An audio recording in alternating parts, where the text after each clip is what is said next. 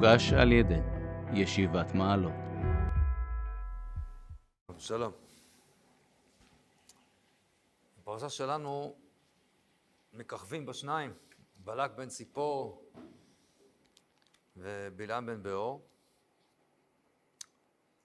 והעילה לכך שבלק בן ציפור שולח וסוחר את הקוסם בלעם, מהי הסיבה? זה מה שכתוב אצלנו בתחילת הפרשה. וירא בלק בן ציפור את כל אשר עשה ישראל האמורי, ויגור מואב מפני העם מאוד, כי רבו, ויקוץ מואב מפני בני ישראל. ויאמר מואב אל זקני מדיין, עתה ילכו הקהל את כל סביבותינו, כי לכו חשור את ירק השדה, ובלק בן ציפור מלך למואב בעת ההיא. כלומר, עם ישראל מתקרב פה, הוא ראה את מה שהוא עשה, עשה לאמורי, עשה לסיחון, עשה לאוג, כפי שמופיע בסוף הפרשה הקודמת, בסוף פרשת חוקת.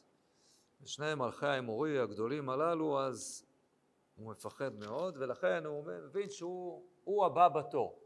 כך לכאורה נראה בהשקפה הראשונה, זה הפחד שלו. אבל אם זה הפחד, אם זה מה שהוא מפחד, אז הביטוי קצת מוזר. הביטוי שהוא אומר, מה הוא אומר? מה יקרה עכשיו? עתה ילחכו הקהל את כל סביבותינו, כי כוך השור את ירק השדה.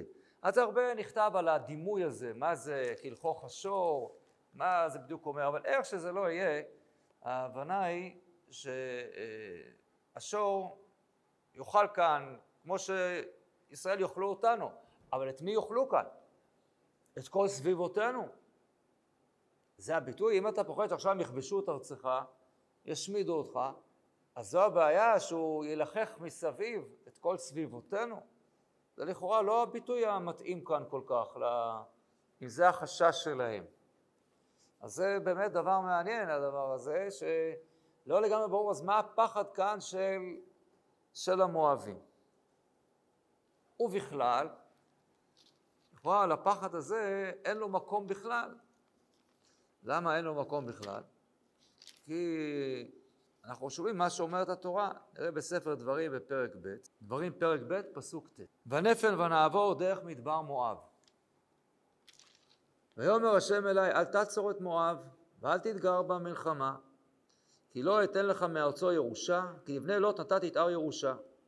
יש פה הסבר, הימין ישבו בה, רפאים לא חשבו בהם, והמואב יקראו להם ימים, ובשעיר, יש פה איזה סיפור, סיפור היסטורי שלם, שבא להסביר מדוע, ב... לא חשוב איך, שירצה יעיין קצת אה, רש"י וראשונים אחרים, ככה חזקוני עושה פה סדר ארוך בעניין, אבל בגדול, מה שכאן נאמר, שלעם ישראל אסור לכבוש את, אה, את מואב, כי לבני לוט נתתי את הר ירושה. נחלתם של בני עמון הם מיועדים להם, לבני לוט, ולא לעם ישראל. אז אנחנו לא הולכים לכבוש אותם בכלל. אז מה כאן הפחד הגדול? טוב, האמת היא שפה אנחנו כבר נכנסים לבעיה נוספת. זה יפה מה שאמרתי עכשיו, שלעם ישראל נאסר לכבוש את, אה, את מואב, אבל אני נאלצתי להגיע לספר דברים בשביל לקרוא את הדבר הזה. זה לא כתוב אצלנו. אצלנו זה לא כתוב, לא בסוף חוקת, ששם אנחנו מגיעים לאזור של מואב, ולא בתחילת הפרשה, כל זה לא כתוב. אז אפשר כמובן להגיד שאולי זה, זה, אולי זה ההסבר. אולי בלק למד רק את ספר את חומש במדבר, וחומש דברים ירד אצלו במיקוד, הוא לא למד את דברים, אז הוא לא יודע. אני נגיד את זה בצורה יותר אה, רצינית בעצם, אז השאלה היא, למה הדבר הזה באמת לא מופיע במקום הראוי לו? למה זה לא כתוב אצלנו שיש איסור לכבוש את מואב, כי זה מיועד לבני לוט נחלה, ירושה, ואולי נגיד שזה באמת התירוץ האמיתי לעניין. למה זה לא כתוב? אולי מכיוון שאת הדבר הזה, אצלנו זה לא מופיע כי אה, מואב לא יודעים מזה. והתורה מציגה את זה בספר במדבר בצורה שבה המואבים רואים. הם לא שמעו על ההבטחה הזאת, או על האיסור הזה שהקדוש ברוך הוא אמר לבני ישראל, אל תצר את מואב ואל תתגר במלחמה, כי לבני לוט נתתי את הר ירושה, את כל זה אולי, הם לא ולא שם, ומה שאצלנו מופיע בספר במדבר, זה התיאור כפי שהוא, כפי שהוא נראה בעיניים לעמים פה סביבותינו. הם לא יודעים מן הדבר הזה בכלל. אנחנו יודעים את האמת. אנחנו יודעים את האמת, שמה? שהקדוש ברוך הוא אסר לקחת. אם המואבים היו יודעים את הדבר הזה, יכול להיות שלא היו מפחדים. ולכן זה לא כתוב. יכול להיות. יכול להיות שעל פי הדבר הזה, גם, אה, הדבר הזה נכון גם לגבי המלחמה מול, מול בני אדום. בפרשה הקודמת קראנו שישראל שולחים מלאכים, כן, וישר משה מלאכים מקדש של מלך אדום, כה אמר אחיך ישראל, אתה ידעת את כל התלאה אשר מצאתנו, וירדו אבותינו מצרימה, ונשב במצרים, ספר לו את כל הסיפור, ויצא יצחק אל השם וכולי, וישלח מלאך, והנה אנחנו בקדש, עיר קצה גבולך, נעברה נע בארצך. לא נעבור בשדה ובחרם, לא נשתה מי באר, דרך המלך נלך, לא ניתן, לא תעבור בי. תן בחר וצא לקראתך. ואמרו אליו בני ישראל במסילה נעלה, לך נשתה אני ומקנה, נתתי לכרם, אין דבר ברגלי אעבורה. ולא תעבור, ויצא אדום מקראתו בעם כואב יד חזקה. ואין אדום נתון את ישראל לעבור בגבולו ואת ישראל מעלה. גם פה אין רמז בכלל לכך שמה? שישראל נצטוו לא, אה, לא לכבוש את, את, את, אה, את עשיו, זה מה שמופיע גם בספר דברים. כמה פסוקים לפני כן, אותו פרק ב', פסוק ב', ויאמר השם אלי לאמור, רב לכם סוב את ההר הזה, ההר הזה זה הר שעיר, תנו לכם צפונה, ואת העם צב לאמור, אתם עוברים בגבול אחיכם בני עשיו היושבים בשעיר ויראו מכם, ונשמרתם מאוד, אל תתגרו בם, כי לא אתן לכם מארצם עד מדרך כף רגל, כי ירושה לעשיו נתתי את הר שעיר. אוכל תשברו וכסף וכולתי, אשר לוקח ברכך, לא חסרת דבר, ואז ונעבור בית אחינו בני עשיו. היושבים בשעיר, מדרך הרבה, מאילת ומצון גבר, ואז מגיעים אל מואב. אז אותו דבר גם כאן. אנחנו מנהלים, אצלנו אנחנו קוראים בסדר במדבר על משא ומתן ארוך עם אדום, ואין שום רמז לכך שבעצם עם ישראל נצטווה לא לכבוש אותם. למה זה לא כתוב? זה רק מופיע בספר דברים, אז יכול להיות שגם כאן, יכול להיות שאצלנו זה מופיע מנקודת המבט הארצית עכשיו של העמים האלה, גם עשיו, יכול להיות שהוא בכלל לא יודע מזה, שיש ציווי מיוחד לא לרשת אותם, ולכן לכן זה כאן אה, לא יופיע. אגב, כנ"ל יהיה לגבי העם השלישי כאן, אה, המשך פרק ב' שם בדברים, פסוק י"ז, וידבר השם אלי לאמור, אתה עובר היום את גבול מואב, את הר, וקרבת מול בני עמון. אל תצורם ואל תתגר בם, כי לא אתן מארץ בני עמון לך ירושה, כי יבנה לוט ירושה, נתתי הירושה. אז כנ"ל נאמר כמובן גם לגבי בני עמון. אבל שוב, זה לא מופיע בכלל אצלנו. אז יכול להיות שזו ההסבר, שבספר דברים משה מגלה לנו כבר כאילו את האמת, אבל זה כבר במבט לאחור, כשהוא עומד כבר בארץ מואב, ועומד ומספר את ההיסטוריה מה היה. זאת אומרת, תדעו האמת הרי שהקדוש ברוך הוא ציווה אותנו כך וכך וכך, לא, לא לעשות ולבני עשיו ולבני לוט להשאיר להם את הארץ שלהם. אבל כאשר זה מתואר במהלך האירוע עצמו, אז שם זה מתואר רק כפי שמובן לאנשים באותו הזמן, בטח לאנשי אדום ולאנשי מואב, שהם לא יודעים מכל זה ולכן זה לא כתוב. אז יכול להיות, אז אולי מכך יש אפשר להבין שאולי יש סיבה לבני מואב לפחד. ולכן בלק מלך, מלך, בלק בן ציפור מלך מואב מפחד. שוב, זה עדיין לא מסביר בכלל מה זה ילכו רק על כל סביבותינו, אבל נניח. האמת היא שגם אם אנחנו אומרים שהם לא מכירים את הציווי המיוחד הזה, לכאורה המואבים יכלו כבר להבין את זה, או לפחות להבין חלקית, כי הם כבר, אליהם עם ישראל מגיע אחרי הסיפור של, של אדום. והם ראו שישראל ביקשו לעבור באדום, ואדום לא אישר להם לעבור. ומה התגובה של עם ישראל? לא נלחמים, אז עושים סיבוב. עושים סיבוב, סיבוב, סיבוב, אבל ניגע קצת בסיבוב הזה. סיבוב גדול מאוד הם עושים. אז לכאורה, אז, אז מלך מואב כבר יכול להבין את הדבר הזה, שעם ישראל, הוא מבקש רשות. ואם לא נותנים לו, אז uh, הוא לא, לא עושה שום דבר, הוא עושה סיבוב, אולי הוא לא רוצה להילחם, אולי הוא מפחד להילחם. מה הפחד הגדול עכשיו שיש, שיש ל... יש למלך מואב? אז הפסוקים מוסיפים עוד משהו, נכון? את כל אשר עשה ישראל האמורי. זה לא שעם ישראל עם חלבי כזה. מוכנים להילחם? מתאים לכם? היום בארבע אחר הצהריים, מתאים לכם איזה מלחמה ככה? לא, לא מתאים לנו. אה, לא מתאים לנו, סליחה, סליחה שהפרענו לכם, אתם יכולים לחזור לשנות.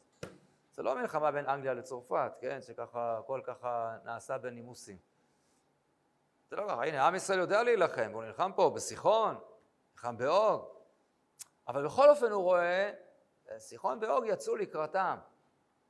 ואילו... טוב, לא, לא יודע, עוד, עוד אפשר. עוד מעט נראה קצת בצורה יותר מדויקת. אבל יש לנו כאן דבר נוסף, שהוא באמת גורם קצת לבלבול והבנה מה בדיוק היה כאן ומה עשו פה המואבים. אנחנו יודעים שהתורה, בפרט כי תצא, מרחיקה את שני האחים הללו, מה שהיא לא הרחיקה לא את האדומים ולא את, ה, ולא את המצרים, זה בהחלט דבר מאוד מרחיק לכת. פרק כ"ג בספר דברים, פסוק ד', פסוקים מוכרים. לא יבוא עמוני ומואבי וקהל השם, גם דור עשירי לא יבוא להם וקהל השם עד עולם. הדבר אשר לא קידמו אתכם בלחם ובמים, בדרך בצאתכם ממצרים, ואשר שכר עליך את בלעם בן באור מפתור ארם נהריים לקללך. לא עבר השם אלוקיך לשמוע אל בלעם, ויהפוך אלוקיך את הקהל לברכה, כי השם אלוהים. לא תדרוש שלומם וטובתם כל ימיך לעולם. אז שני דברים כאן נאמר עליהם, על עמון ומואב, אז לא קידמו אתכם בלחם ובמים, והסיפור של בלעם בן באור. והדבר הזה יוצר קושי גדול מאוד. למה יוצר קושי גדול מאוד? לאור פסוקים אחרים. בואו נראה שוב את פרק ב' בספר דברים. בואו נראה איך את המלחמה מול סיחון. אחרי שהקדוש ברוך הוא אסר על עם ישראל להילחם לא באדום ולא במואב ולא בעמון, עכשיו נאמר הדבר הבא, פסוק כ"פ ב' פסוק כ"ד בדברים. קומו שאו והיוו את נחל ארנון, ראה נתתי פי ידך את סיחון מלך חשבון האמורי, ואת ארצו, החל רעש והתגר בו מלחמה. היום הזה החל תת פחדך ויראתך על פני העמים תחת כל השמיים, אשר ישמעו משמעך ורגזו וחלו מפניך. וישלח מלאכים ממדבר קדמות אל סיחון מלך חשבון, דברי שלום לאמור, אמרה בארצך בדרך בדרך אלך, לא אסור ימין ושמאל, גם זה לא מופיע אצלנו בספר המדבר, דברי השלום הללו. אוכל בכסף תשבירני ואכלתי, ומים בכסף תן לי ושתיתי, רק אעברה ברגלי. כאשר עשו לי בני עשיו היושבים בשעיר, והמואבים היושבים בהר, עד אשר יבוא הירדן לארץ אשר השם אלוקינו נותן לנו, ולא אהבה סיחון וכולי, ולכן הייתה מלחמה והוא כבש אותו. לא, אז פה נאמר דבר מוזר, מה הם אומרים לסיחון? מבקשים לעבור, ואוכל בקץ תשבירני ואכלתי, מים בקץ תיתן לי ושתיתי, רק כאשר עשו לי בני עשיו והמואבים. אז המואבים כן נתנו לחם ומים. אוכל ומים. אז איך כתוב ש... שלא קידמו אתכם בלחם ובמים? אז זו סתירה מאוד מאוד חזקה, מאוד מאוד בולטת. המואבים כן קידמו, כן נתנו לחם, אוכל או לא נתנו. והרבה תשובות יש לדבר הזה, כבר בין הראשונים, חוזרים הראשונים. יש שאומרים, אשר לא קידמו אתכם בחינם, אבל בכסף הם כן נתנו לכם. זה מה שכאן נאמר, כן? אוכל בכסף תשבירני ומים בכסף תיתן לי, זה כאשר עשו לי. זה הם הסכימו, בכסף. והתורה כועסת שהם לא עשו את זה בחינם, אשר לא קידמו אתכם. היה צריך לקדם את כל היום במים.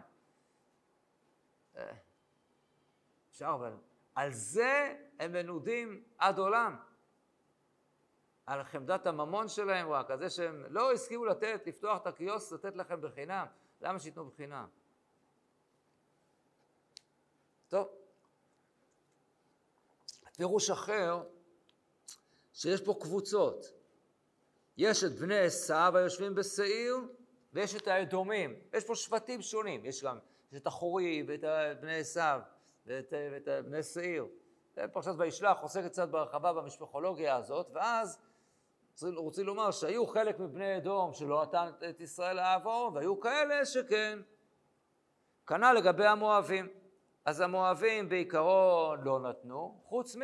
כתוב פה, והמואבים היושבים בהר. ההמונים שישבו בהר, הם כן נתנו לחם ומים. ואילו המואבים, שאר המואבים לא נתנו. טוב, אפשרי, אבל גם מאוד קשה.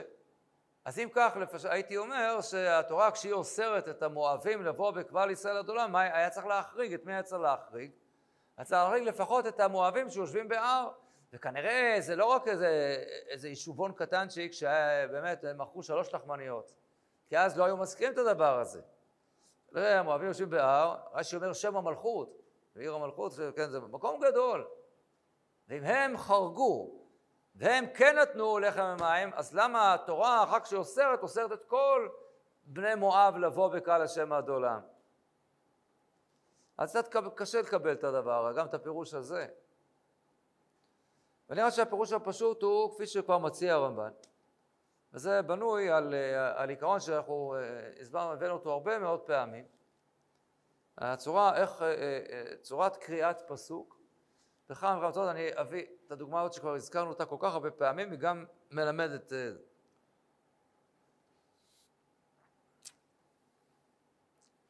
מי כהשם אלוקינו המגביל לשבת, המשפילי לראות בשמיים ובארץ. וזה שהקדוש ברוך הוא משפיל לראות בשמיים ובארץ זה כמובן פסוק קשה מאוד. השמיים זה לא השפלה, השמיים זה למעלה. מה זה המשפילי לראות בשמיים ובארץ? המשפילי לראות בארץ, לא המשפילי לראות בשמיים ובארץ. איזה מין פסוק זה? אז הפירוש המקובל והידוע לדבר הזה, שבאמת כן, אצל הקדוש ברוך הוא, הוא גבוה מעל גבוה שומר, כשון הכתוב ורועד, ואצל הקדוש ברוך הוא אפילו השמיים זה בחינה של אצלו אפילו השמיים זה המשפילי לראות. זה ודאי ודאי שזה נכון, אף על פי כן, אה, זה לא הפשט הפשוט. בהרבה מאוד פסוקים בתנ"ך, הקדוש ברוך הוא מוגדר כזה שיושב בשמיים. וזה, כן, יושב בשמיים משחק, יושב, וכן, אה, והרבה מאוד פסוקים על כך שהקדוש ברוך הוא אוכב שמיים בעזרך. אז הוא נמצא בשמיים, והוא נמצא במרומים, נמצא גבוה.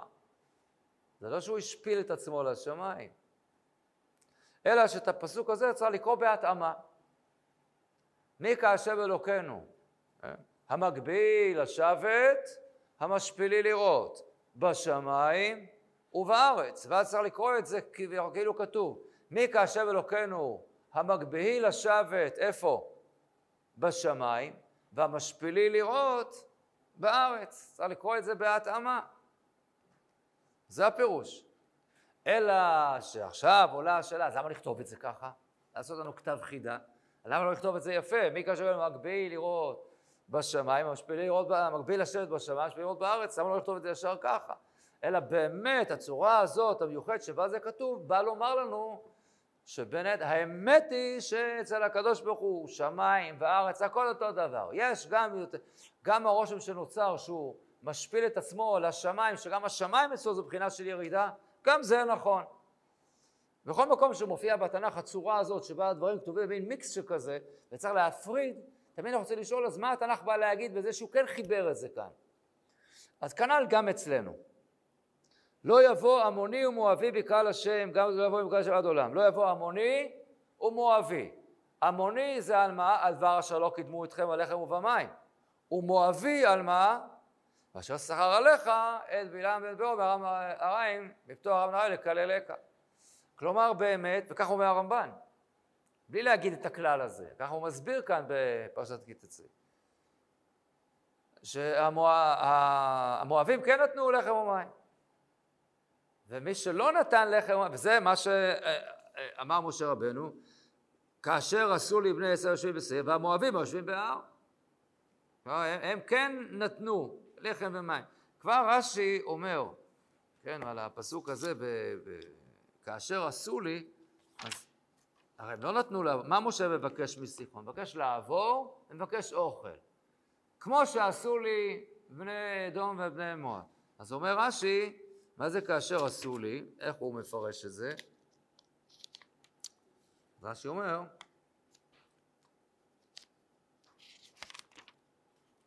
כאשר עשו לי בני עשיו, לא לעניין לעבור את ארצם, אלא לעניין מכר אוכל ומים.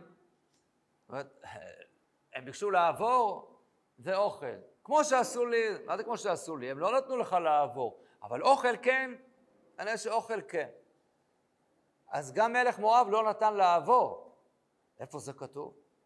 אז זה לא כתוב אצלנו בכלל. אבל לא כתוב שהם אה, ביקשו אישור ממלך מואב לעבור בארצם והוא לא נתן להם, אבל בכל אופן לגבי האוכל, אז אנחנו מרוויחים את הדבר הבא. נסכם נאמר כזה דבר, מכל הסיפור הזה מה יוצא? יוצא שבני עמון לא קידמו בלחם ובמים.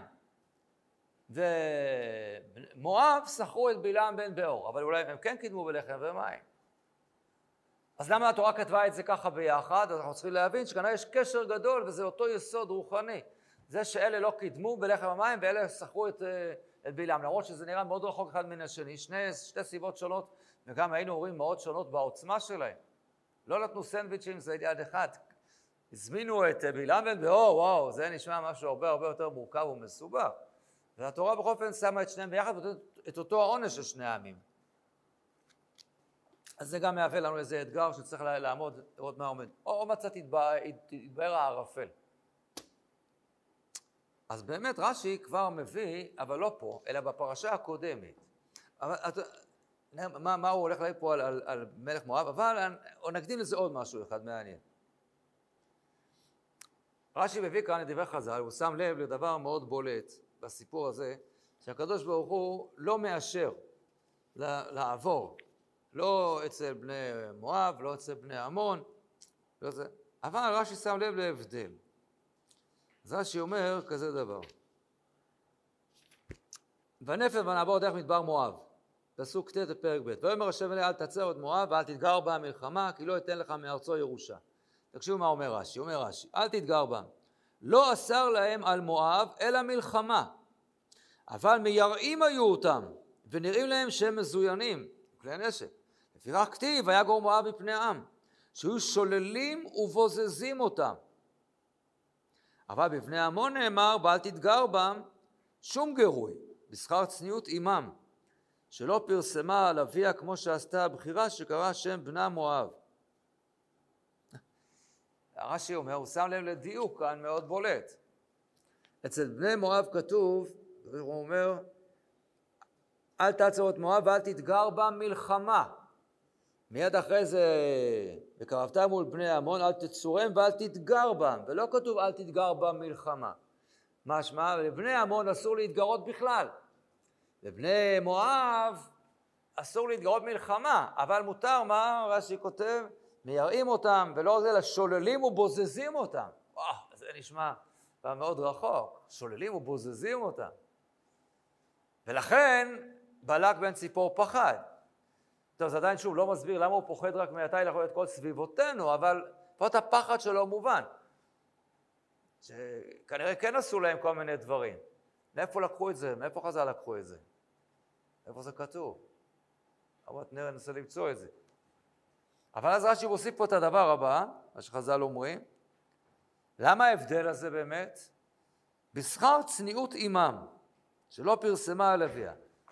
עמם, כן, אימא של מואב, האימא, הבת של לוט, הבכירה של יד מואב, קרא לו מואב, מאב, פרסמה את הסיפור המגונה הזה בצורה מאוד בולטת. הוא מאבא, אוי ואבוי, זה מביך. ואילו הצעירה הייתה יותר צנועה. ומה היא אמרה? בן עמי. עם זה משפחה בתנ"ך. עמי ומולדתי, עם, עם זה אחד עם השני, חיבור. אז היא הצניעה ואמרה בן עמי, בן משפחתי, ואילו היא אמרה בן אבי, מואב. אז כיוון שכך, אה, אז למואב מותר להתגרות בהם, רק לא מלחמה. ובהמון, מה הקשר? מה הקשר בין הדברים האלה? איך זה קשור? ואם כבר, אז גם על, על, על, אה, על הבת הצעירה, אני גם יש לי שאלה, אז, אז למה לקרוא לו בת עמי? בת עמי זה בת משפחתי, אל תגידי כלום, תקראי לו בשם אחר. לא יודע, יוסף, לא, פשוט כמה הצעות טובות שיכולתי להציע. לא, אני לא, אני מצניעה את הסיפור, אני אומרת, הוא בן מה, הוא מהמשפחה, בן מהמשפחה. והמבין יבין, שמה איזה קריצה כזאת. לא. טוב, אצלהם זה נחשב כבר יחסית צנוע. לא, אז אל תגידי כלום.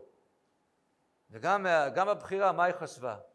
כאילו, אז היא לא הייתה צנועה במיוחד, אבל מה הנקודה? בואי לכולם, זה מאבא שלי.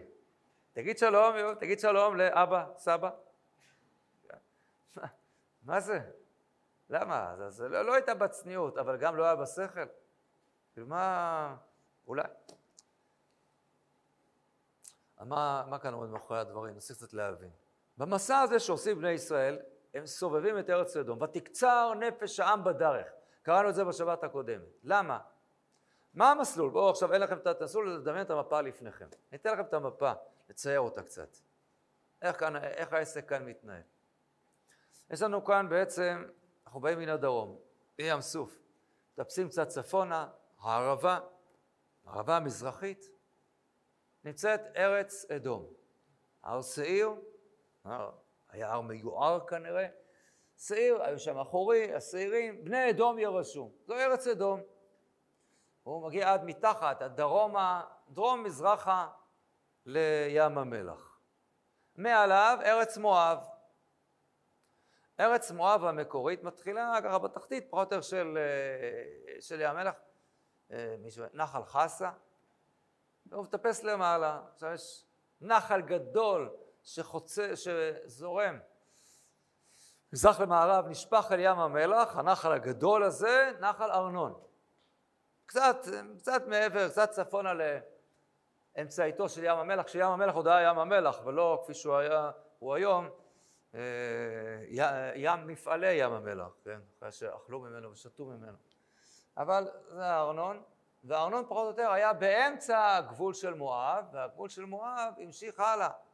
מהארנון, אחר כך עד לנחל הבא, עד, עד היבוק, ומשם ואילך, צפונה משם, נמצאים uh, ההמונים. אלא שחל שינוי שם, בגיאוגרפיה הפוליטית, במדינית שם. לפני הסיפור שלנו, הייתה מלחמה שעליה מספרת התורה בסוף הפרשה הקודמת. מלך מואב הראשון, הוא נלחם. במי הוא נלחם? בסיחון. וסיחון כבש את כל החלק הצפוני של ארץ מואב, מארנון ועד היבוק. והעיף משם גם את ההמונים. אז הממלכה המואבית הצטמצמה מאוד, היא נשארה רק עד נחל ארנון. כי ארנון גבול מואב, זה הגבול הצפוני שלהם, עד אמצע ים המלח בערך. צפונה להם, העיר הגדולה שהייתה להם, חשבון, הפכה להיות העיר של סיחון, הוא בונה אותה מחדש, okay, בואו חשבון, תיבנה ותיכונן עיר סיחון, הפך אותה לעיר מלכות גדולה שלו שמה, כן? למורת רוחם ועל בעל כורחם של המואבים. ואילו ההמונים בכלל נדחקו מזרחה, הורחקו מכל האזור הזה של הגלעד, ונלחמו מזרחה על רצועה יחסית די צרה, באזור רמת, רמת בני עמון היום, הר שמה, רצועה צרה, אין להם בכלל, הם לא מגיעים בכלל עד הירדן עכשיו. זה עכשיו, עכשיו בואו נחשוב, עם ישראל מגיע מלמטה, מאזור המדבר, מקדש, מגיעים לאיפה שלא יקדש, הרבה מחלוקות בדבר הזה, אל מול גבול ארץ אדום, עיר קצה, והנה אנחנו בקדש, עיר קצה גבולך, נעברה בארצך לא ניתן, וימאן אדום לטון את ישראל לעבור בגבולו. הדרך עכשיו ההגיונית ביותר שעם ישראל יעשו, יתמסו, יעקפו באמת את הגבול האדומי המערבי, יתפסו קצת למעלה, יגיעו לתחתית ים המלח, ומשם יפנו מזרחה, ימינה, כן, לארץ מואב. בדרך מואב יתקדמו ויגיעו, הם רוצים להגיע לאזור יריחו, לאזור הירדן, אז לשם זה הדרך הנורמלית להגיע, אבל לא. כשהאדומים מונעים מהם לעבור, במקום לטפס ולהיכנס דרך מואב, שהיא צפונית להם, אפשר להיכנס, כן? האדומים לא מגיעים לים המלח, אפשר להגיע לחלק הדרומי של ים המלח, עכשיו תביני את הציור, לבנות שם דרך ארץ מואב. במקום זה הם יורדים חזרה למטה. יורדים, יורדים, יורדים, עד אילת. עד אילת, ואתם יודעים איך זה משעמם לנסוע בכביש הזה, כמה זה מסוכן, ותקצר הנפש העם בדרך, כן? ועכשיו מגיעים עד למטה חזרה, עד לים סוף. ועכשיו הם סובבים את כל, זה, חזרו את כל הצלע, הגבול המערבי של ארץ אדום, עכשיו את כל החלק הדרומי שלו, מגיעים עכשיו אל הנקודה הדרום-מזרחית, מחזיקים ראש איתי? הדרום-מזרחית של ארץ אדום, ועכשיו פנו רב לכם סוב את ההר שעיר, תנו ועלו צפונה. שם עולים צפונה. עכשיו צפונה הם עוברים את כל אדום. עכשיו הם מגיעים לארץ מואב. לא פונים שמאלה, מערבה, אלא ממשיכים את כל הגבול המזרחי של אדום, של מואב כבר. עד לאיפה? עד לאיזה נחל? עד לנחל ארנון, שהוא הגבול כבר שבין אדום לבין, לבין סיחון. ושם הם נכנסים, ושם הם נמצאים. והם מגיעים אל ערבות מואב. נכנסו, לחמו שם בסיחון, כבשו את כל החלק הזה הצפוני, את כל ה... מהארנון ועד היבוק. התיישבו שם ישראל, ועכשיו נמצאים שם. ועכשיו מלך מואב פוחד. מה הוא פוחד? אתה ילך רק את כל סביבותינו. מה את כל סביבותינו? מלך מואב כבר מבין שעם ישראל לא הולך לכבוש אותו, ולאו דווקא בגלל שהוא, לא, שהוא שמע את האיסור לכבוש אותם. לא יודע, אולי כן, אולי לא. הוא רואה בעיניים, הוא רואה מה קרה. כי מלך אדום סירב לתת לו לעבור, ועם ישראל עשה סיבוב. והוא מסובב גם את הארץ שלי. אבל יותר מזה, אתם יודעים מה עוד קרה? זה לא כתוב. עם ישראל פנה במפורש למלך מואב וביקש לעבור דרכו. בכל זאת כל הסיבוב הגדול הזה לרדת דרומה ולהסתובב מזרחה. ביקשו לעבור, ומה עשה מלך מואב? לא נתן להם לעבור. לא כתוב. לא כתוב. תכף נראה איפה זה כתוב, אבל לא כתוב בתורה. ומלך מואב רואה ש... שהוא לא נתן להם לעבור, אז עם ישראל יורד ולא נלחם בו. אז הוא יודע שהוא לא הולך לכבוש אותו. הוא רואה כבר שעם ישראל יודע לכבוש, כי את סיחון הוא כבש, ואת אוג שיצא לקראתו, שהם חזקים ואדירים. אבל הוא רואה שאם הוא היה רוצה לכבוש אותי, הוא כבר היה כובש אותי מזמן, בלי לשאול שאלות. והוא לא כובש. אז מה הוא, מה הוא אתה יכול כל סביבותינו. מה עכשיו מציק לך? מה שקורה שם בגבולות, בסביבותינו. מה, מה, מה הנקודה? אולי נחבר את הדברים האלה של רש"י, ניקח עוד גמרא אחת, גמרא דווקא אצלנו בבא קמא. רש"י אמר ש...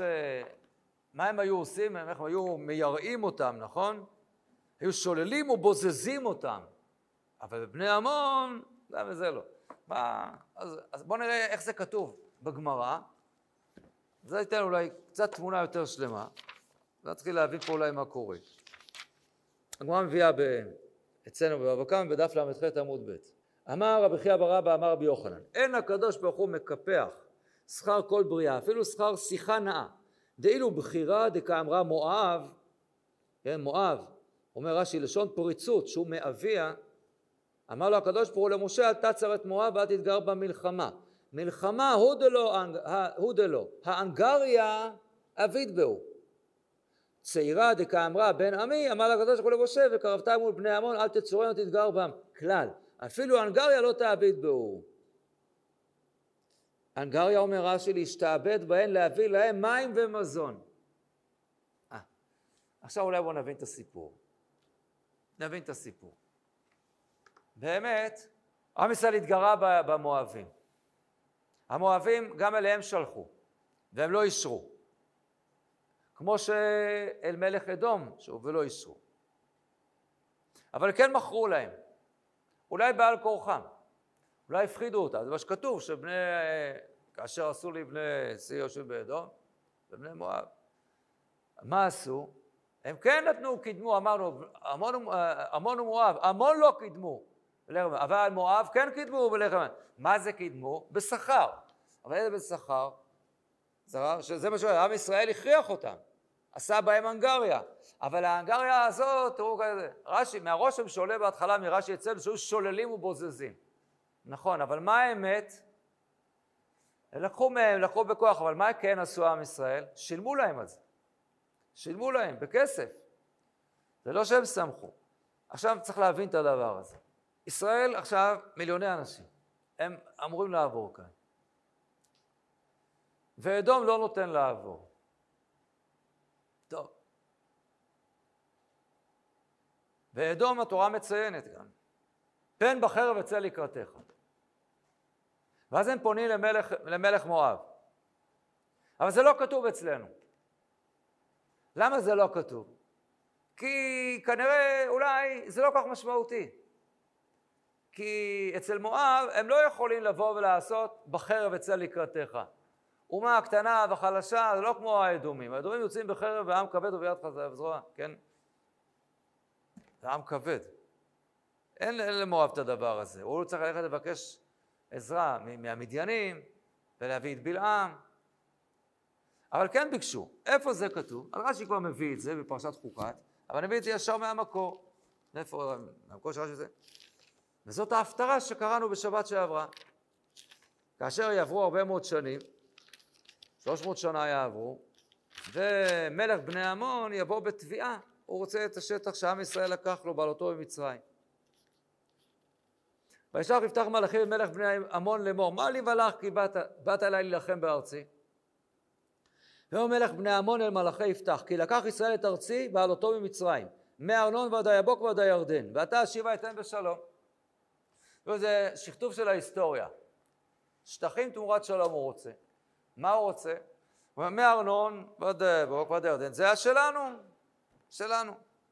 כן, זה היה שלהם. עם ישראל לא לקח את זה מהם. ממי עם ישראל לקח את זה? מסיחון. זה מה שאומרת הגמרא, מי שלומד דף יומי, לא מזמן זה היה בגיטין, עמון ומואב תארו בסיחון. את עמון מואב אסור לנו לקחת, אבל סיחון לקח להם את זה, זה כבר לא שלהם. ואנחנו לקחנו את זה מסיחון.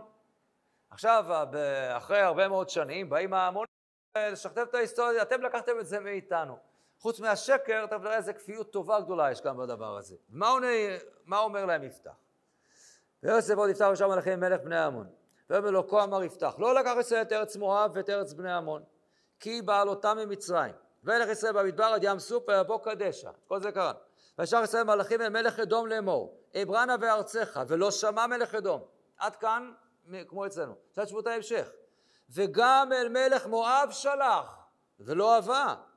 וישב ישראל בקדש, וילך במדבר, ויעשו את ארץ אדום, ואת ארץ מואב. ויבוא מזרח שמש לארץ מואב, ויחלון בעבר ארנון, ולא באו בגבול מואב, כי ארנון גבול מואב. וישר ישראל מלאכים אל סיחון, מלך האמורי, אברנה אברנה, ולא האמין סיחון, ויסובב את סיחון ואת כל עמו, וירש את כל ארץ האמורי יושב בארץ ההיא. וירשו את כל גבול האמורי, מארנון ועד היבוק, ומהמדבר ועד הירדן. יפתח מספר את האמת ומוסיף את הנקודה שלא הייתה ידועה, והיא מסבירה עכשיו את הסיפור. למה עם ישראל לא פנה צפונה דרך ארץ מואב? הם רצו, ושלחו למלאכי למלך מואב, ומלך מואב לא הסכים. אז מלך מואב לא נותן להם לעבור. איזה כפיות טובה יש פה, איזה... אה, יש פה בעניין הזה. מה היה המצב של כל החלק הצפוני של ארץ מואב? הייתה כבושה על ידי סיחון. אין ספק שסיחון ועמון נהגו בבני מואב הכבושים על פי כל אמנה, כללי אמנת ג'נבה. אין ספק, זה ברור לגמרי. חסידי אומות העולם, בוודאי, בוודאי שכן. שמרו על זכויותיהם, וזכויות, ברור. כמו שקראנו בפרשה הקודמת, נכון? מה קראנו בפרשת חוקת? בואו נשמע כמה נחמד היה המצב הזה של המואבים שם.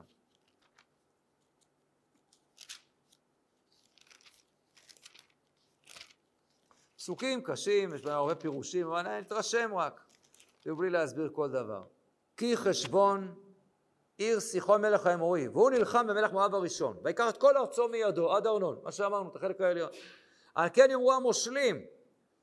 אז אומרים, מי זה המושלים? אז זה הדבר למד בעניינו. מי בפרשה שלנו? וישא משלו, וישא משלו.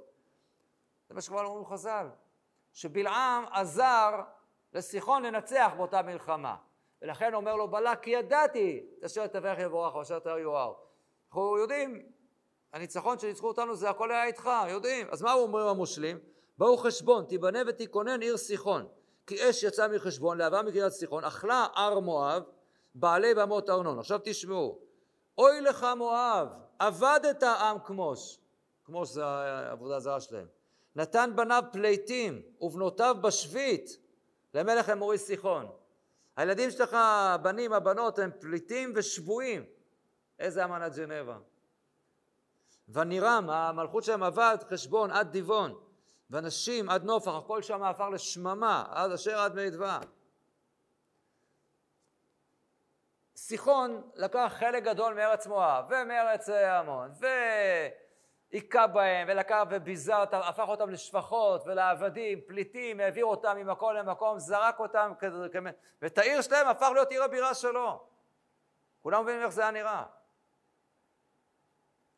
באים ישראל, מבקשים לעבור או לא נותן. לא נותן.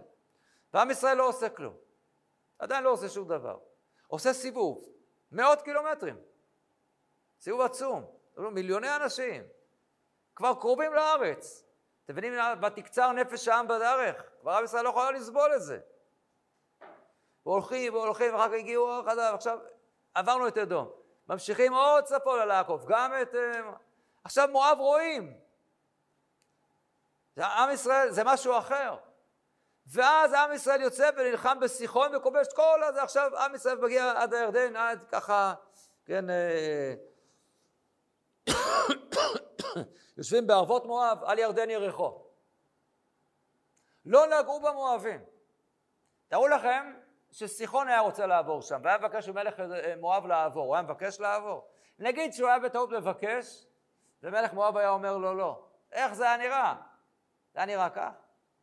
והנה באים ישראל, עשו את כל הסיבוב, היכו את, את, את סיחון, בעצם שחררו שם את כל השטח הזה. ומה האנטישמים האלה, מה הם אומרים, המואבים האלה? אה, עכשיו ישראל בעצם עשו לו את כל הסביבה. עתה ילכו הקל את כל סביבותינו. הוא יודע שעם ישראל לא עומד לכבוש אותו כבר, הוא רואה, הוא רואה את המוסריות הזאת, מה מפריע לך? הם אוכלים את כל, מלחכים את סביבותינו.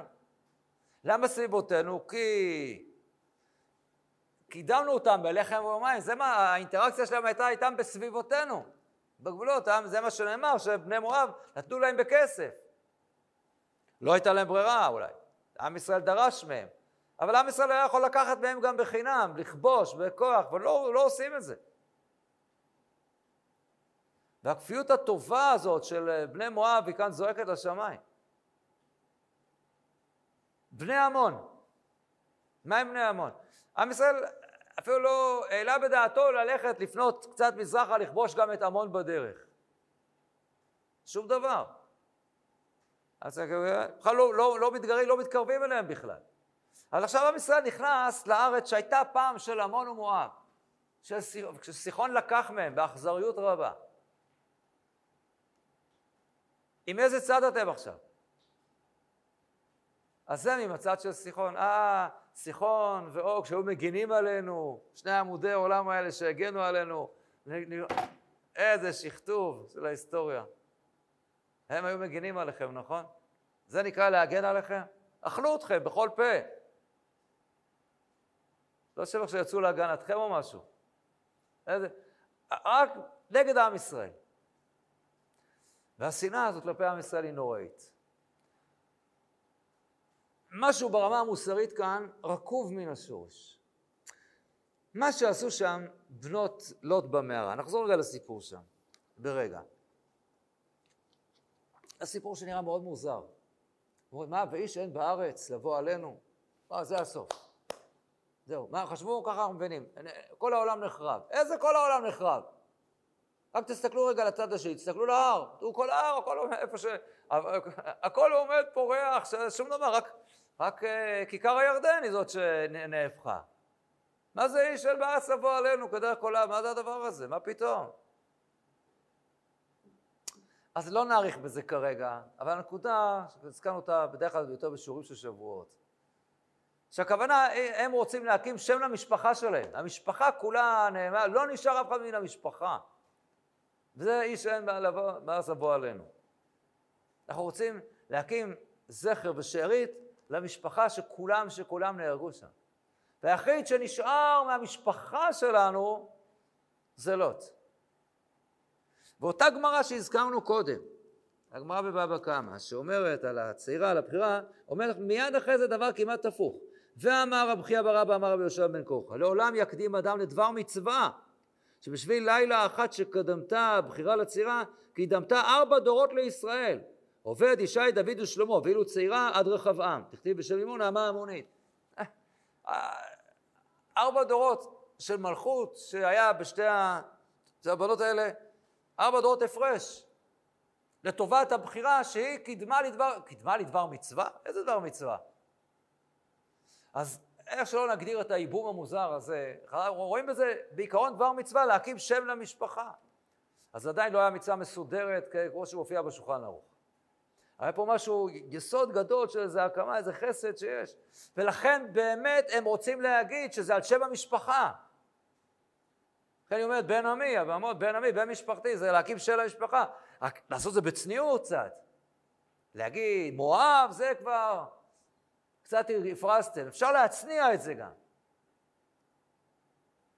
אז יש פה איזה גרעין אמיתי של חסד שנמצא פה, אבל הוא עטוף בהמון כיסויים. והסיפור הזה, האם הוא כן לשם שמיים, לא לשם שמיים, יש פה חסד אמיתי או לא, זה יתברר במשך ההיסטוריה. ואם יתברר שיש בהם איזה חסד אמיתי, אז זה דבר נפלא. ואם יתברר חלילה שלא, אז בעצם המעשה הזה במערה, זה הפך להיות מעשה של זנות. והנה כאשר מתברר שהמון ומואב, הצאצאים, אין להם תחילה של הכרת הטוב לעם ישראל, שהם צאצאיהם של אברהם שהציל את אבא שלהם, שבזכותם הם חיים. אז אין חסד אצלהם. אז עד עולם, עד עולם הם נידונים עכשיו כמו שהפסוק הקודם. הפסוק הקודם פסק, לא יבוא ממזר בקהל השם, גם בדור עשירי לא יבוא. הם נידונים למפרע כממזרים. זה היה הסיפור של גילוי עריות. לא לקדם בלחם ובמים, או לזכור את מה, זה הכפיות הטובה הזאת. אין, אין חסד אמיתי אז הכל נופל. אנחנו כולנו יודעים שזה לא מדויק, כי יש בזה גם גרעין אמיתי, גם חז"ל קוראים לזה גם, מצווה. היה בזה גם גרעין אמיתי, שהוא עתיד להתגלות בסופו של דבר גם. יש שם גם נקודת אה, חסד באותו סיפור, ובסוף, בסוף, בסוף נתגלה אצל מי שכן יודעת לקדם בלחם ומים ובעומרים ובשיבולים, זאת תהיה רות המואביה, ויעברו עוד כמה שנים וזאת תהיה נעמה המונית. חז"ל יגידו דרכו של האיש, דרכה של האישה, לא לכזה, כל, כל הסיפור הזה שאנחנו מכירים אותו יותר מאזור שבועות ומגילת רות. אבל מלך מואב כאן, זה ההפסד הגדול שלו. אני מנסה לחשוב, קשה לדעת, מה היה קורה אלמלא מלך מואב היה מונע מעם ישראל לעבור בגבולו. ועם ישראל לא היה עושה את כל הסיבוב הזה. לא היה קורה ותקצר נפש העם בדרך. לא היה קורה הסיפור עם הנחשים השרפים. וימות עם רב בישראל. לא היה צריך. היו נכנסים, ומלך מואב היה מזהיר אותם להיכנס. ומקדם בלחם ומים בחינם. וגם מלך עמון היה עושה את הדבר הזה. הרי עם ישראל היו נלחמים ב, גם בסיחון. הקדוש ברוך הוא אמר להתגרות בסיחון מלחמה. את סיחון צריכים לכבוש. אז אני אגיד לכם מה בוודאי היה קורה ומה אולי היה קורה. בוודאי מה שהיה קורה, שלא היה מגיע האיסור שלא יבוא עמוני ומואבי בקהל ישראל עד העולם. זה בוודאי לא היה קורה. כי לא היה קורה הדבר הזה ש... שלא קידמו, ואשר שרר עליך את בלעם בן באור, בכפיות הטובה הנוראית הזאת. זה לא היה קורה. אבל אני חושב שאולי אפילו היה קורה יותר מזה, וזה כבר אי אפשר להוכיח. בצורה מפתיעה, התורה ממשיכה לקרוא לכל חבל הארץ הזה, שמהארנון. אתם, אתם איתי במפה, מהארנון צפונה ליבוק, עד הירדן. כל העסק הזה זה כבר ארץ האמורי.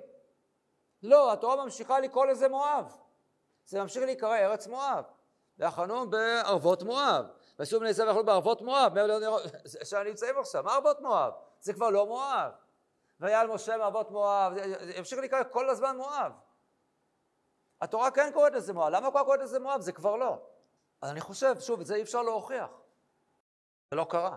אבל להערכתי מה שהיה קורה, הקדוש ברוך הוא היה מצווה על עם ישראל גם את החלק הזה, החלק של ארץ מואב והעמון הקודם, עד היבוק, עד המדבר הטוב ועד הירדן, להשיב להם בחזרה. מעיף שם את סיחון, אחר כך ויפן,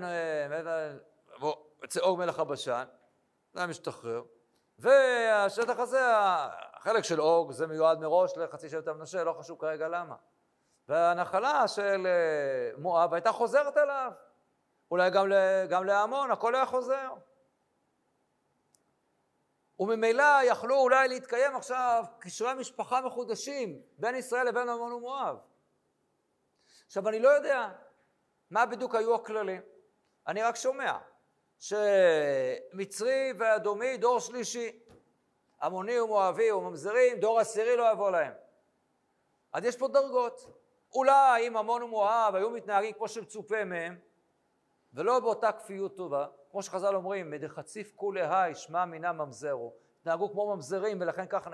אם הם לא היו מתנהגים כך, היו קונים את הארץ שלהם בחזרה, וחיים יחד עם עם ישראל. אני לא יודע, יכול להיות שאחרי דור אחד היה ניתן להם לבוא ל... להצטרף לעם ישראל. הם, הם, הם, הם קרובים שלנו. לוט, בן אחיו של אברהם, וגם של שרה.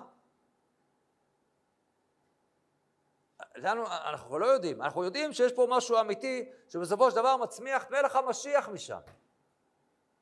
ממואב, מלך המשיח בסוף יוצא משם. חז"ל אומרים על הפסוק בתהילים, מצאתי דוד עבדי, השם קודשי וכתיב, פסוק בתהילים פט, איפה מצאתי? בסדום. בסדום, הגרעין הזה של מלכות בית נמצאת כבר שם בסדום. יש שם משהו אמיתי במואב, משהו אמיתי בסיפור של האימא שעשתה כמו שבלוט עצמו. יש משהו אמיתי בחסד של לוט.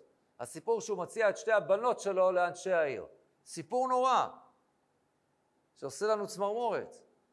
מצד שני, זה סיפור מכוער, מצד שני אי אפשר שלא לראות בו גם גרעין של חסד. הוא מוכן בשביל להגן על האורחים שלו, למסור את הבנות שלו.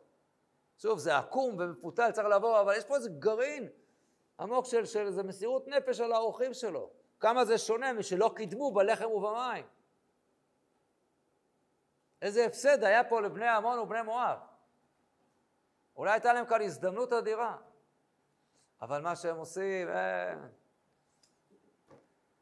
הנה העם יצא ממצרים. הנה העם יצא ממצרים, מה זה הנה עכשיו? עברו 40 שנה. מה הם בעצם אומרים? מה עם ישראל? עבדים שברחו. עבדים שברחו, מי הם בכלל? אין להם זכויות, תתי אדם. אתם לא מתביישים? הם הקרובים שלכם. אבא שלהם, זה שאתם חייבים לו את כל המציאות שלכם. אתם מאיפה יצאתם בדיוק? אתם עכשיו אומרים עליהם שהם עבדים שברחו? איזו כפיות טובה. איזו כפיות טובה. דור עשירי לא עבד עם ישראל עד עולם. הייתה כאן הזדמנות. הביזוי הזה, כן, מפריע להם. ישראל כאילו הולכים מסביב, וזה מה שמפריע להם. נראה סביבותינו, איזה אנטישמיות. זה מגעיל אותם. העבדים הבזויים האלה, הם אוכלים את ה... איך לכם את המים שלנו? תגידו, נתנו לכם כסף, יכלו להרוג אתכם. אין לכם צבא, אין לכם כלום. איזו כפיות טובה, איזה פספוס גדול. יעברו הרבה הרבה דורות עד שהנקודה האמיתית שבכל קיימת במואב, ואחר כך גם בעמון, בסופו של דבר עוד תצא ותתחבר נכון למלכות ישראל. שבת שלום. שלום. בפרשה שלנו מככבים בשניים, בלק בן ציפור ובלעם בן באור. והעילה לכך שבלק בן ציפור שולח וסוחר את הקוסם בלעם, מהי הסיבה? זה מה שכתוב אצלנו בתחילת הפרשה. וירא בלק בן ציפור את כל אשר עשה ישראל האמורי, ויגור מואב מפני העם מאוד, כי רבו, ויקוץ מואב מפני בני ישראל. ויאמר מואב אל זקני מדיין, עתה ילכו הקהל את כל סביבותינו, כלכו חשור את ירק השדה, ובלק בן ציפור מלך למואב בעת ההיא. כלומר, עם ישראל מתקרב פה, הוא ראה את מה שהוא עשה, עשה לאמורי, עשה לסיחון, עשה לאוג, כפי שמופיע בסוף הפרשה הקודמת, בסוף פרשת חוקת. ושני מלכי האמורי הגדולים הללו, אז הוא מפחד מאוד, ולכן הוא מבין שהוא הבא בתור. כך לכאורה נראה בהשקפה הראשונה, זה הפחד שלו. אבל אם זה הפחד, אם זה מה שהוא מפחד, אז הביטוי קצת מוזר. הביטוי שהוא אומר, מה הוא אומר? מה יקרה עכשיו? עתה ילחכו הקהל את כל סביבותינו, כי ככוך השור את ירק השדה. אז הרבה נכתב על הדימוי הזה, מה זה כלכוך השור, מה זה בדיוק אומר, אבל איך שזה לא יהיה, ההבנה היא שהשור יאכל כאן כמו שישראל יאכלו אותנו, אבל את מי יאכלו כאן? את כל סביבותינו. זה הביטוי, אם אתה פוחד שעכשיו יכבשו את ארצך, ישמידו אותך, אז זו הבעיה שהוא ילחך מסביב את כל סביבותינו. זה לכאורה לא הביטוי המתאים כאן כל כך, לה... אם זה החשש שלהם. אז זה באמת דבר מעניין, הדבר הזה, שלא לגמרי ברור, אז מה הפחד כאן של, של המואבים? ובכלל, לכאורה לפחד הזה אין לו מקום בכלל. למה אין לו מקום בכלל? כי אנחנו שומעים מה שאומרת התורה, נראה בספר דברים בפרק ב', דברים פרק ב', פסוק ט'.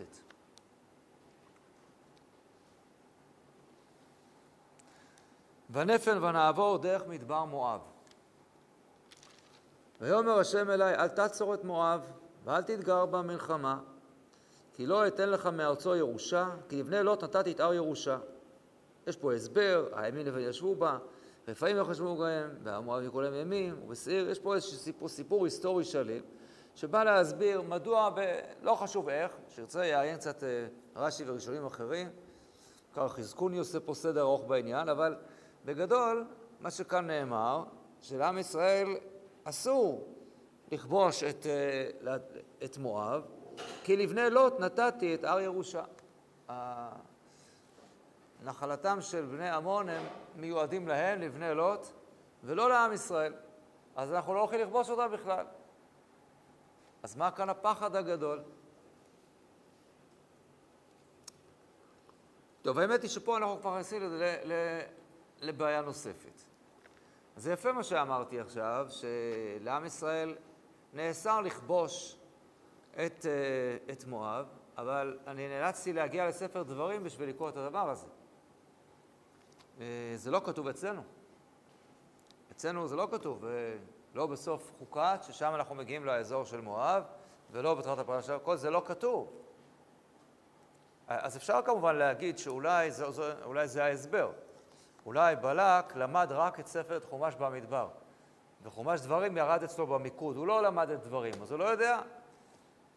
אני נגיד את זה בצורה יותר אה, רצינית בעצם, אז השאלה היא, למה הדבר הזה באמת לא מופיע במקום הראוי לו? למה זה לא כתוב אצלנו שיש איסור לכבוש את מואב, כי זה מיועד לבני לוט נחלה, ירושה, ואולי נגיד שזה באמת התירוץ האמיתי לעניין. למה זה לא כתוב? אולי מכיוון שאת הדבר הזה, אצלנו זה לא מופיע כי אה, מואב לא יודעים מזה. והתורה מציגה את זה בספר במדבר בצורה שבה המואבים רואים.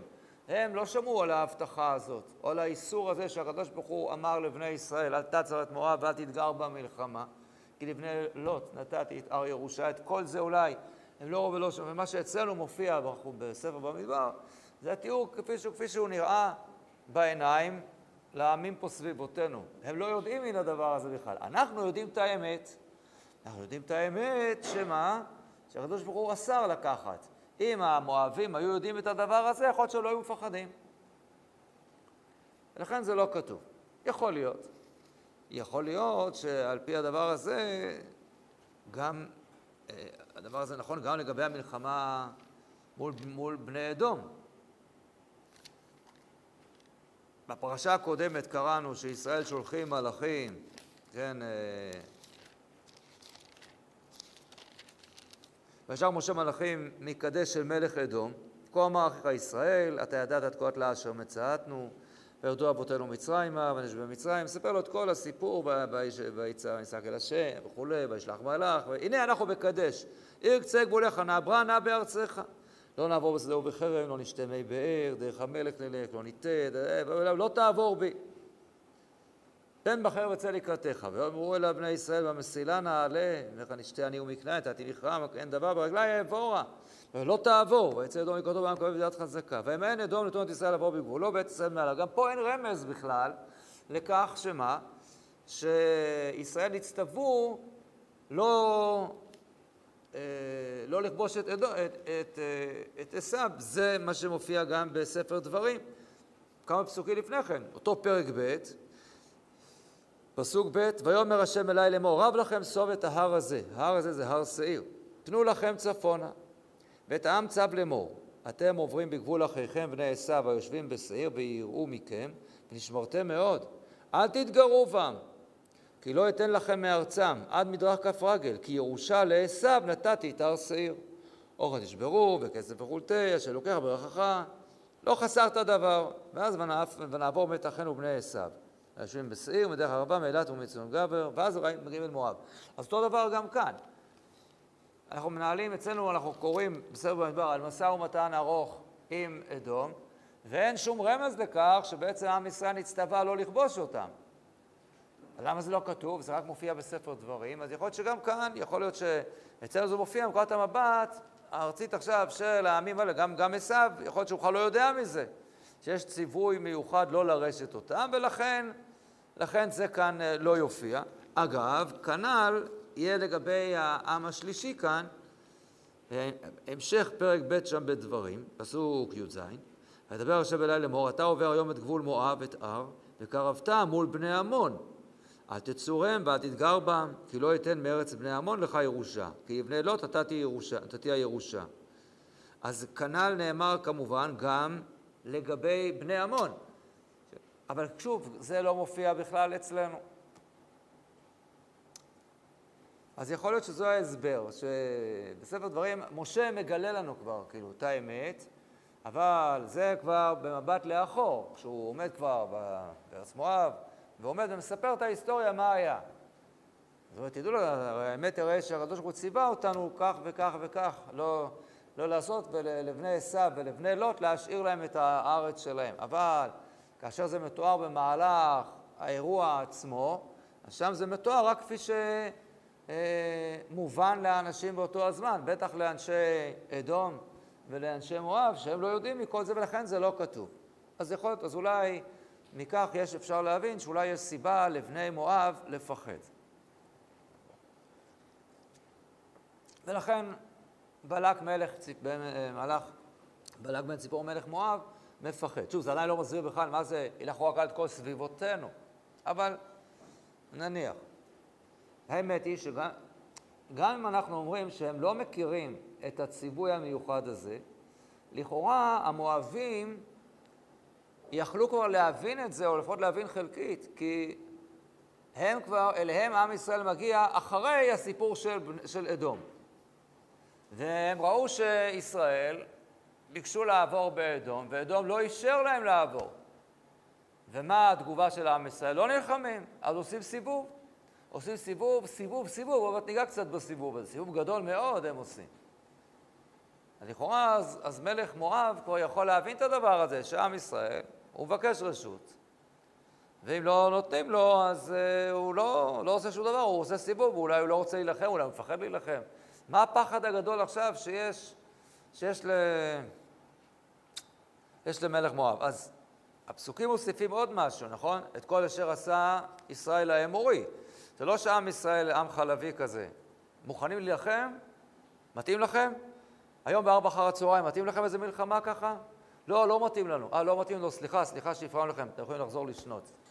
זה לא מלחמה בין אנגליה לצרפת, כן? שככה, הכל ככה נעשה בנימוסים. זה לא ככה, הנה, עם ישראל יודע להילחם, והוא נלחם פה בסיחון, נלחם באוג. אבל בכל אופן הוא רואה, סיחון ואוג יצאו לקראתם. ואילו... טוב, לא, לא יודע, עוד, עוד אפשר. עוד מעט נראה קצת בצורה יותר מדויקת. אבל יש לנו כאן דבר נוסף, שהוא באמת גורם קצת ל...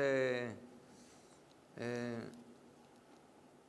לבלבול והבנה מה בדיוק היה כאן ומה עשו פה המואבים.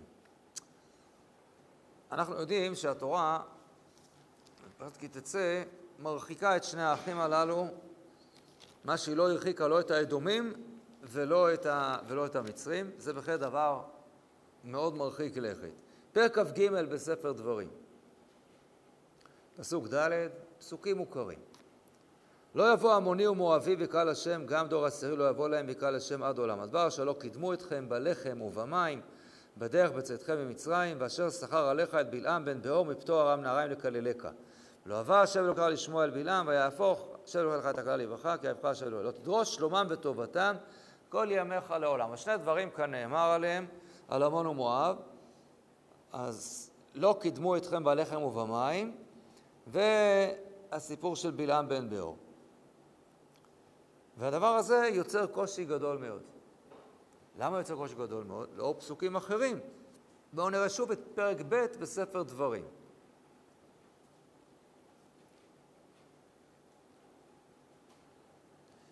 בואו נראה איך קראת המלחמה מול סיחון. אחרי שהקדוש ברוך הוא אסר על עם ישראל להילחם לא באדום ולא במואב ולא בעמון, עכשיו נאמר הדבר הבא, פסוק כ"ב, פסוק כ"ד בדברים. קומו שאו והיוו את נחל ארנון, ראה נתתי פי ידך את סיחון מלך חשבון האמורי, ואת ארצו, החל רעש, והתגר בו מלחמה. היום הזה החל תת פחדך ויראתך על פני העמים תחת כל השמיים, אשר ישמעו משמעך ורגזו וחלו מפניך. וישלח מלאכים ממדבר קדמות אל סיחון מלך חשבון, דברי שלום לאמור, אברא בארצך, בדרך בדרך אלך, לא אסור ימין ושמאל, גם זה לא מופיע אצלנו בספר במדבר, דברי השלום הללו. אוכל בכסף תשבירני ואכלתי, ומים בכסף תן לי ושתיתי, רק אעברה ברגלי. כאשר עשו לי בני עשיו היושבים בשעיר, והמואבים היושבים בהר, עד אשר יבוא את הירדן לארץ אשר השם אלוקינו נותן לנו, ולא אהבה סיחון וכולי, ולכן הייתה מלחמה והוא כבש אותו. אז פה נאמר דבר מוזר. מה הם אומרים לסיחון? מבקשים לעבור, ואוכל בקט תשבירני ואכלתי, מים בקט תיתן לי ושתיתי, רק כאשר עשו לי בני עשיו והמואבים. אז המואבים כן נתנו לחם ומים. אוכל ומים. אז איך כתוב ש... שלא קידמו אתכם בלחם ובמים? אז זו סתירה מאוד מאוד חזקה, מאוד מאוד בולטת. המואבים כן קידמו, כן נתנו לחם, אוכל או לא נתנו. והרבה תשובות יש לדבר הזה, כבר בין הראשונים, חוזרים הראשונים. יש שאומרים, אשר לא קידמו אתכם בחינם, אבל בכסף הם כן נתנו לכם. זה מה שכאן נאמר, כן? אוכל בכסף תשבירני ומים בכסף תיתן לי, זה כאשר עשו לי. זה הם הסכימו, בכסף. והתורה כועסת שהם לא עשו את זה בחינם, אשר לא קידמו אתכם. היה צריך לקדם אתכם במים. אפשר, אבל על זה הם מנודים עד עולם. על חמדת הממון שלהם רק, על זה שהם לא הסכימו לתת, לפתוח את הקיוסק, לתת לכם בחינם. למה שייתנו בחינם? טוב. פירוש אחר, שיש פה קבוצות. יש את בני עשיו היושבים בשעיר, ויש את האדומים. יש פה שבטים שונים. יש גם יש את החורי ואת בני עשיו. ואת, ואת בני שעיר. פרשת וישלח עוסקת קצת בהרחבה במשפחולוגיה הזאת, ואז רוצים לומר שהיו חלק מבני אדום שלא נתן את ישראל לעבור, והיו כאלה שכן. כנ"ל לגבי המואבים. אז המואבים בעיקרון לא נתנו, חוץ מ, כתוב פה, והמואבים היושבים בהר. היוש... ההמונים שישבו בהר, הם כן נתנו לחם ומים. ואילו המואבים, שאר המואבים לא נתנו. אפשרי, אבל גם מאוד קשה. אז אם כך, לפש... הייתי אומר שהתורה, כשהיא אוסרת את המואבים לבוא בקבל ישראל עד עולם, היה צריך להחריג? את מי היה צריך להחריג? היה צריך להחריג לפחות את המואבים שיושבים בהר. וכנראה זה לא רק איזה, איזה יישובון קטנצ'יק שבאמת מכרו שלוש לחמניות, כי אז לא היו מזכירים את הדבר הזה. כנראה המואבים יושבים בהר, רש"י אומר שם המלכות, ועיר המלכות, כן, זה מקום גדול. ואם הם חרגו והם כן נתנו לחם ומים, אז למה התורה, אחר כך אוסרת, אוסרת את כל בני מואב לבוא בקהל השם עד עולם? אז קצת קשה לקבל את הדבר, גם את הפירוש הזה. ונראה שהפירוש הפשוט הוא כפי שכבר מציע הרמב"ן. וזה בנוי על, על עיקרון שאנחנו אה, הסברנו, הבאנו אותו הרבה מאוד פעמים. הצורה, איך, אה, אה, צורת קריאת פסוק. בכמה וכמה אני אביא את הדוגמה הזאת שכבר הזכרנו אותה כל כך הרבה פעמים, היא גם מלמדת... אה,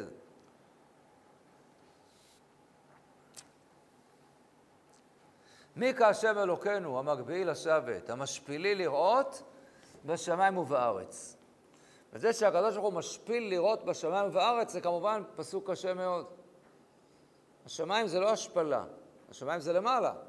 מה זה המשפילי לראות בשמיים ובארץ? המשפילי לראות בארץ, לא המשפילי לראות בשמיים ובארץ. איזה מין פסוק זה? אז הפירוש המקובל והידוע לדבר הזה, שבאמת כן, אצל הקדוש ברוך הוא, הוא גבוה מעל גבוה שומר, כשון הכתוב ורועד, ואצל הקדוש ברוך הוא אפילו השמיים זה מבחינה של, אצלו אפילו השמיים זה המשפילי לראות. זה ודאי ודאי שזה נכון, אף על פי כן, אה, זה לא הפשט הפשוט. בהרבה מאוד פסוקים בתנ"ך, הקדוש ברוך הוא מוגדר כזה שיושב בשמיים. וזה, כן, יושב בשמיים משחק, יושב, וכן, אה, והרבה מאוד פסוקים על כך שהקדוש ברוך הוא אוכב שמיים בעזרך. אז הוא נמצא בשמיים, והוא נמצא במרומים, נמצא גבוה. זה לא שהוא השפיל את עצמו לשמיים, אלא שאת הפסוק הזה צריך לקרוא בהתאמה. מי כאשר אלוקינו? אה? המגביל לשבת, המשפילי לראות, בשמיים ובארץ. ואז צריך לקרוא את זה כאילו כתוב, מי כאשר אלוקינו המגביהי לשבת, איפה? בשמיים, והמשפילי לראות בארץ. צריך לקרוא את זה בהתאמה. זה הפירוש. אלא שעכשיו עולה השאלה, אז למה לכתוב את זה ככה? לעשות לנו כתב חידה? למה לא לכתוב את זה יפה? מי כאשר מגביל לראות בשמיים, משפילי לראות, מגביל לשבת בשמיים, משפילי לראות בארץ, למה לא לכתוב את זה ישר ככה? אלא באמת, הצורה הזאת, המיוחדת שבה זה כתוב, בא לומר לנו שבאמת, האמת היא שאצל הקדוש ברוך הוא שמיים וארץ, הכל אותו דבר. יש גם, גם הרושם שנוצר שהוא משפיל את עצמו לשמיים, שגם השמיים אצלו זו בחינה של ירידה, גם זה נכון. בכל מקום שמופיע בתנ"ך הצורה הזאת, שבה הדברים כתובים במין מיקס שכזה, וצריך להפריד, תמיד אנחנו רוצים לשאול, אז מה התנ"ך בא להגיד בזה שהוא כן חיבר את זה כאן? אז כנ"ל גם אצלנו. לא יבוא עמוני ומואבי בקהל השם, גם לא יבוא בקהל השם עד עולם. לא יבוא עמוני ומואבי. עמוני זה על מה? על דבר אשר לא קידמו אתכם על לחם ובמים. ומואבי על מה? ואשר שכר עליך את בלעם בן באור מארם הרעים, מפתור ארם נהרי לקללך. כלומר באמת, וכך אומר הרמב"ן, בלי להגיד את הכלל הזה, ככה הוא מסביר כאן בפרשת כי תצא, שהמואבים כן נתנו לחם ומים. ומי שלא נתן לחם, וזה מה שאמר משה רבנו, כאשר עשו לי בני עשר יושבים בשעיר, והמואבים יושבים בהר. הם, הם כן נתנו לחם ומים. כבר רש"י אומר, כן, על הפסוק הזה, ב, ב, כאשר עשו לי, הרי הם לא נתנו, לה, מה משה מבקש מסיחון? מבקש לעבור ומבקש אוכל. כמו שעשו לי בני אדום ובני מואב. אז אומר רש"י, מה זה כאשר עשו לי? איך הוא מפרש את זה? רש"י אומר,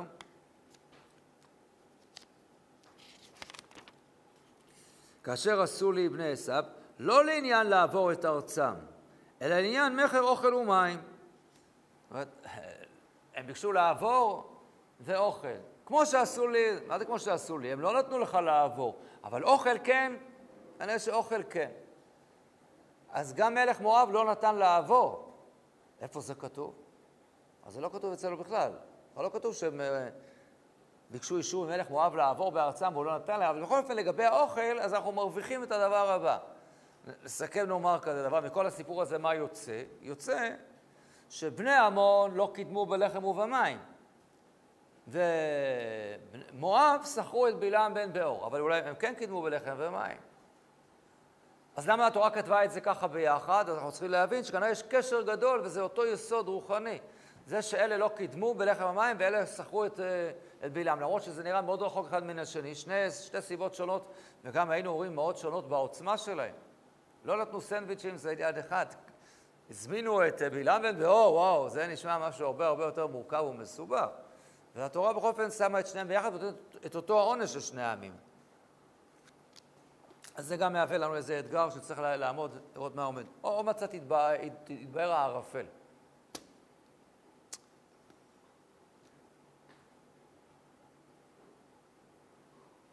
אז באמת רש"י כבר מביא, אבל לא פה, אלא בפרשה הקודמת. אבל, מה, מה הוא הולך להגיד פה על, על, על מלך מואב, אבל נקדים לזה עוד משהו אחד מעניין. רש"י מביא כאן את דברי חז"ל, הוא שם לב לדבר מאוד בולט בסיפור הזה, שהקדוש ברוך הוא לא מאשר לעבור. לא אצל בני מואב, לא אצל בני עמון, לא. אבל רש"י שם לב להבדל. אז רש"י אומר כזה דבר.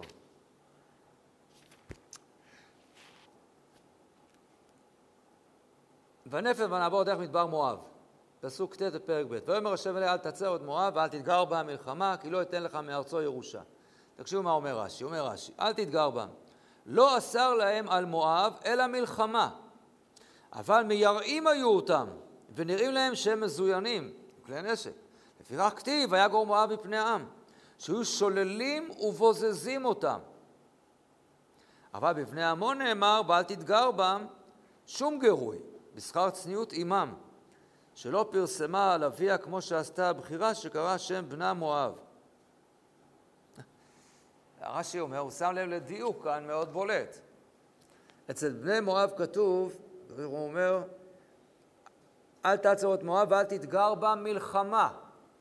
מיד אחרי זה, וקרבת מול בני עמון, אל תצורם ואל תתגר בם, ולא כתוב אל תתגר בם מלחמה. משמע, לבני עמון אסור להתגרות בכלל. לבני מואב אסור להתגרות מלחמה, אבל מותר, מה רש"י כותב? מייראים אותם, ולא זה, אלא שוללים ובוזזים אותם. וואו, זה נשמע מאוד רחוק. שוללים ובוזזים אותם. ולכן בלק בן ציפור פחד. טוב, זה עדיין, שוב, לא מסביר למה הוא פוחד רק מעתה, יכול להיות כל סביבותינו, אבל לפחות הפחד שלו מובן. שכנראה כן עשו להם כל מיני דברים. מאיפה לקחו את זה? מאיפה חז"ל לקחו את זה? איפה זה כתוב? אמרת, ננסה למצוא את זה. אבל אז רש"י מוסיף פה את הדבר הבא, מה שחז"ל אומרים. למה ההבדל הזה באמת? בשכר צניעות עמם, שלא פרסמה על אביה. עמם, כן, אימא של מואב, האימא, הבת של לוט, הבכירה של יד מואב, קרא לו מואב, מאב, פרסמה את הסיפור המגונה הזה בצורה מאוד בולטת. הוא מאבא, אוי ואבוי, זה מביך. ואילו הצעירה הייתה יותר צנועה. ומה היא אמרה? בן עמי. עם זה משפחה בתנ"ך. עמי ומולדתי, עם, עם זה אחד עם השני, חיבור. אז היא הצניעה ואמרה בן עמי, בן משפחתי, ואילו היא אמרה בן אבי, מואב. אז כיוון שכך, אה, אז למואב מותר להתגרות בהם, רק לא מלחמה. ובהמון, מה הקשר? מה הקשר בין הדברים האלה? איך זה קשור?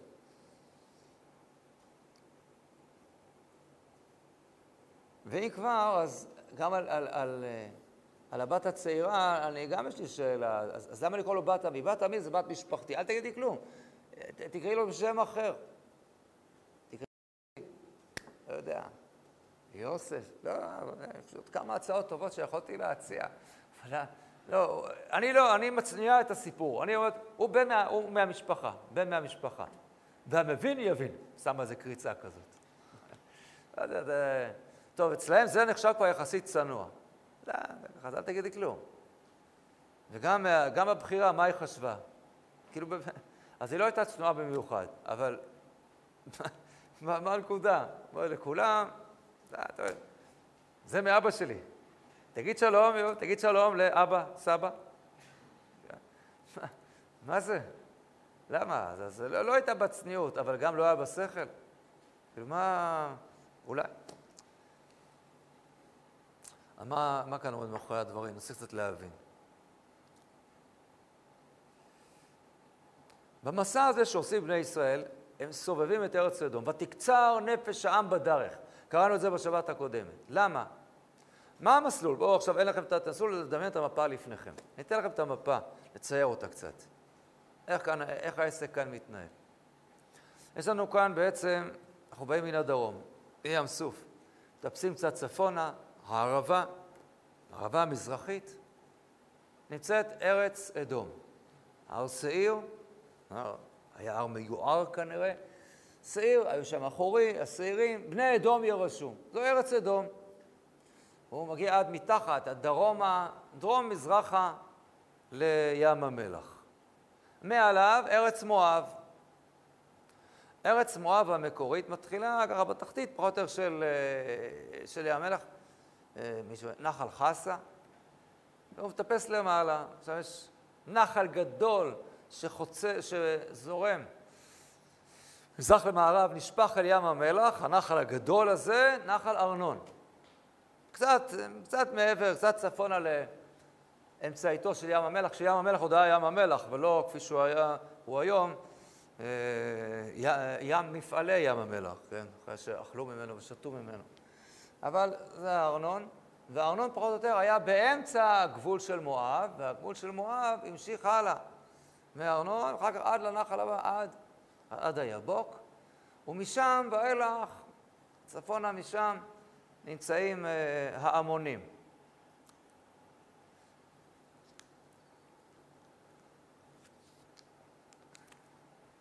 אלא שחל שינוי שם, בגיאוגרפיה הפוליטית, במדינית שם.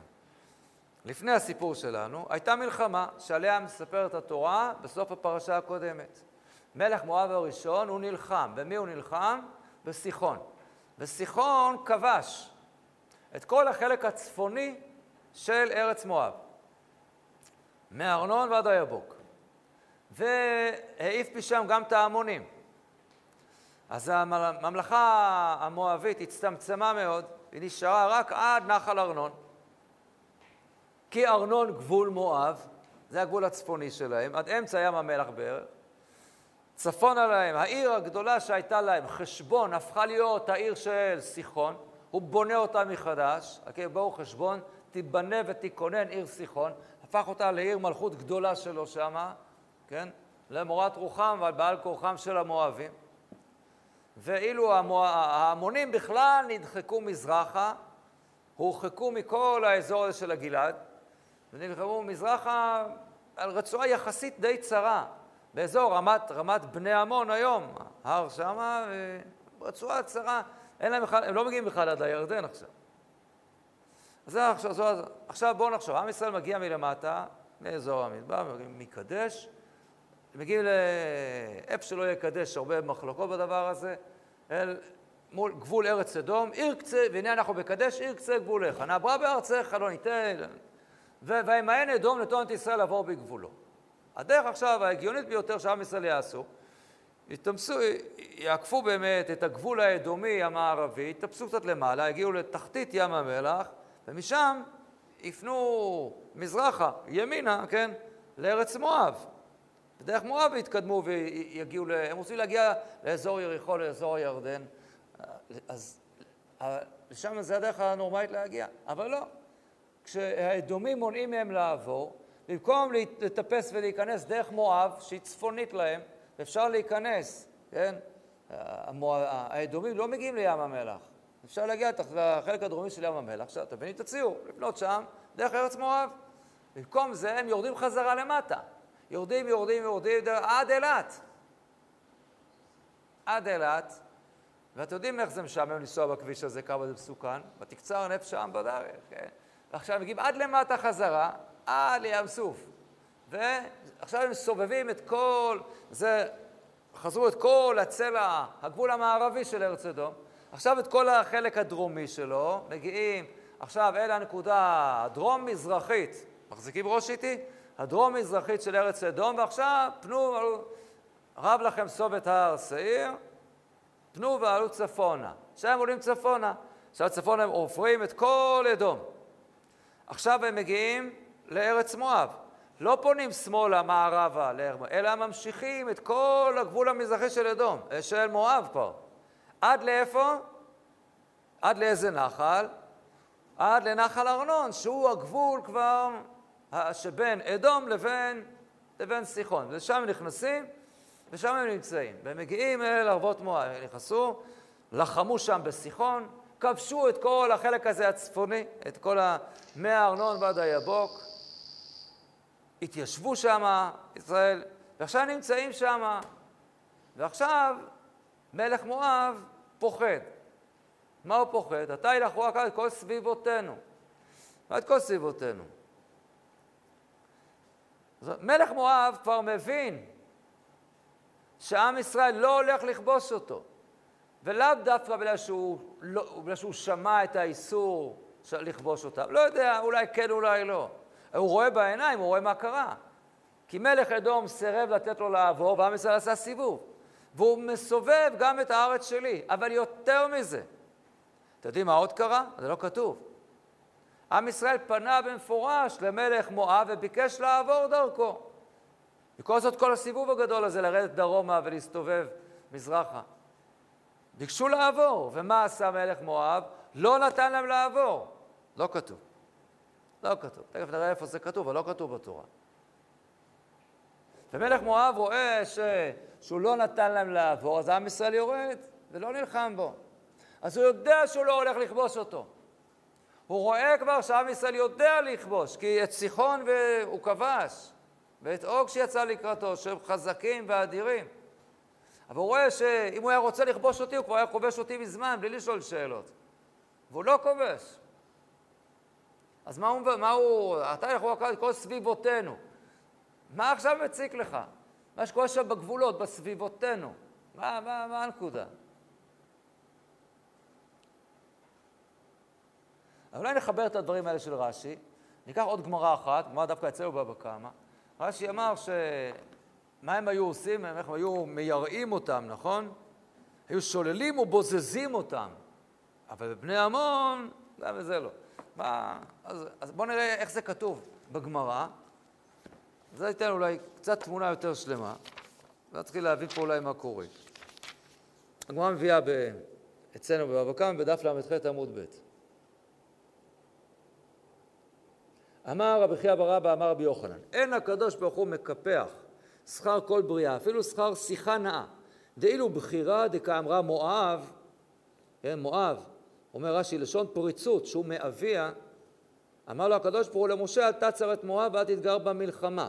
מלחמה הוא דלו, האנגריה אביד בהו. צעירה דקאמרה בן עמי, אמר לקדוש ברוך הוא למשה, וקרבת מול בני עמון, אל תצורן ותתגר בם. כלל. אפילו הנגריה לא תעביד בהו.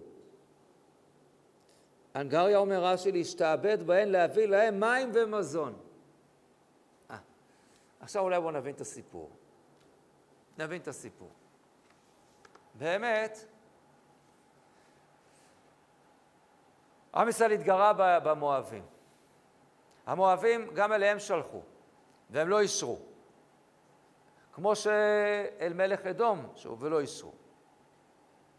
אבל כן מכרו להם, אולי בעל כורחם, אולי הפחידו אותם, זה מה שכתוב, שבני, כאשר עשו לי בני שיא יושבים באדום, ובני מואב. מה עשו? הם כן נתנו, קידמו, אמרנו, המון, המון ומואב, המון לא קידמו, אבל מואב כן קידמו בלחם. מה זה קידמו? בשכר. אבל איזה בשכר? שזה מה שאומר, עם ישראל הכריח אותם, עשה בהם הנגריה. אבל ההנגריה הזאת, תראו כזה, רש"י, מהרושם שעולה בהתחלה מרש"י אצלנו, שהיו שוללים ובוזזים. נכון, אבל מה האמת? לקחו מהם, לקחו בכוח, אבל מה כן עשו עם ישראל? שילמו להם על זה. שילמו להם בכסף. זה לא שהם שמחו. עכשיו צריך להבין את הדבר הזה.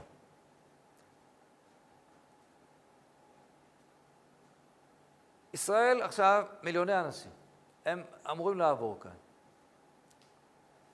ואדום לא נותן לעבור. טוב. ואדום התורה מציינת גם, פן בחרב אצא לקראתך. ואז הם פונים למלך, למלך מואב. אבל זה לא כתוב אצלנו. למה זה לא כתוב? כי כנראה, אולי, זה לא כל כך משמעותי. כי אצל מואב הם לא יכולים לבוא ולעשות בחרב אצא לקראתך. אומה קטנה וחלשה, זה לא כמו האדומים. האדומים יוצאים בחרב ועם כבד וביד חזרה וזרוע, כן? זה עם כבד. אין, למואב את הדבר הזה. הוא צריך ללכת לבקש עזרה מהמדיינים ולהביא את בלעם. אבל כן ביקשו. איפה זה כתוב? רש"י כבר מביא את זה בפרשת חוקת, אבל אני מביא את זה ישר מהמקור. איפה, מהמקור של רש"י זה? וזאת ההפטרה שקראנו בשבת שעברה.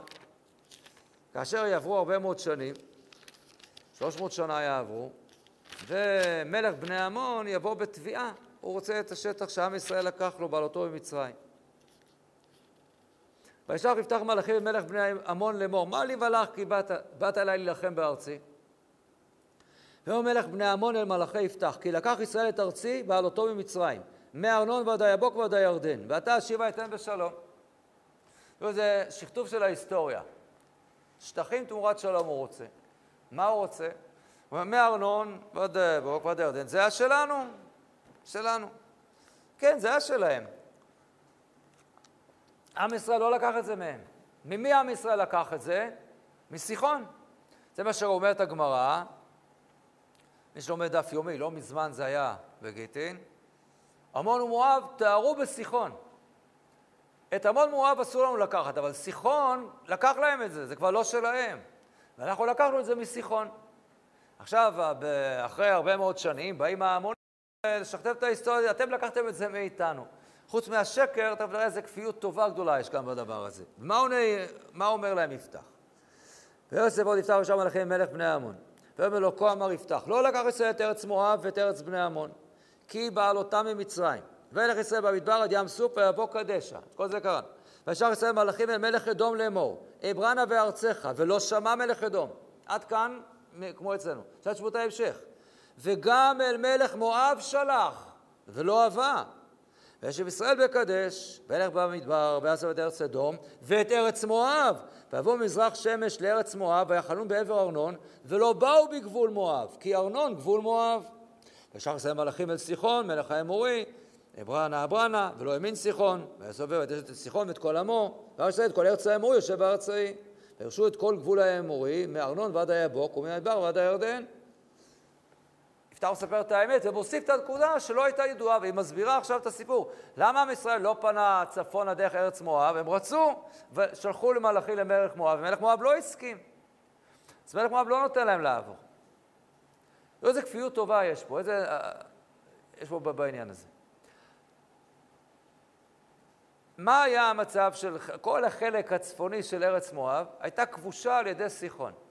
אין ספק שסיחון ועמון נהגו בבני מואב הכבושים על פי כל אמנה, כללי אמנת ג'נבה. אין ספק, זה ברור לגמרי. חסידי אומות העולם, בוודאי, בוודאי שכן. שמרו על זכויותיהם, זכויות, ברור. כמו שקראנו בפרשה הקודמת, נכון? מה קראנו בפרשת חוקת? בואו נשמע כמה נחמד היה המצב הזה של המואבים שם.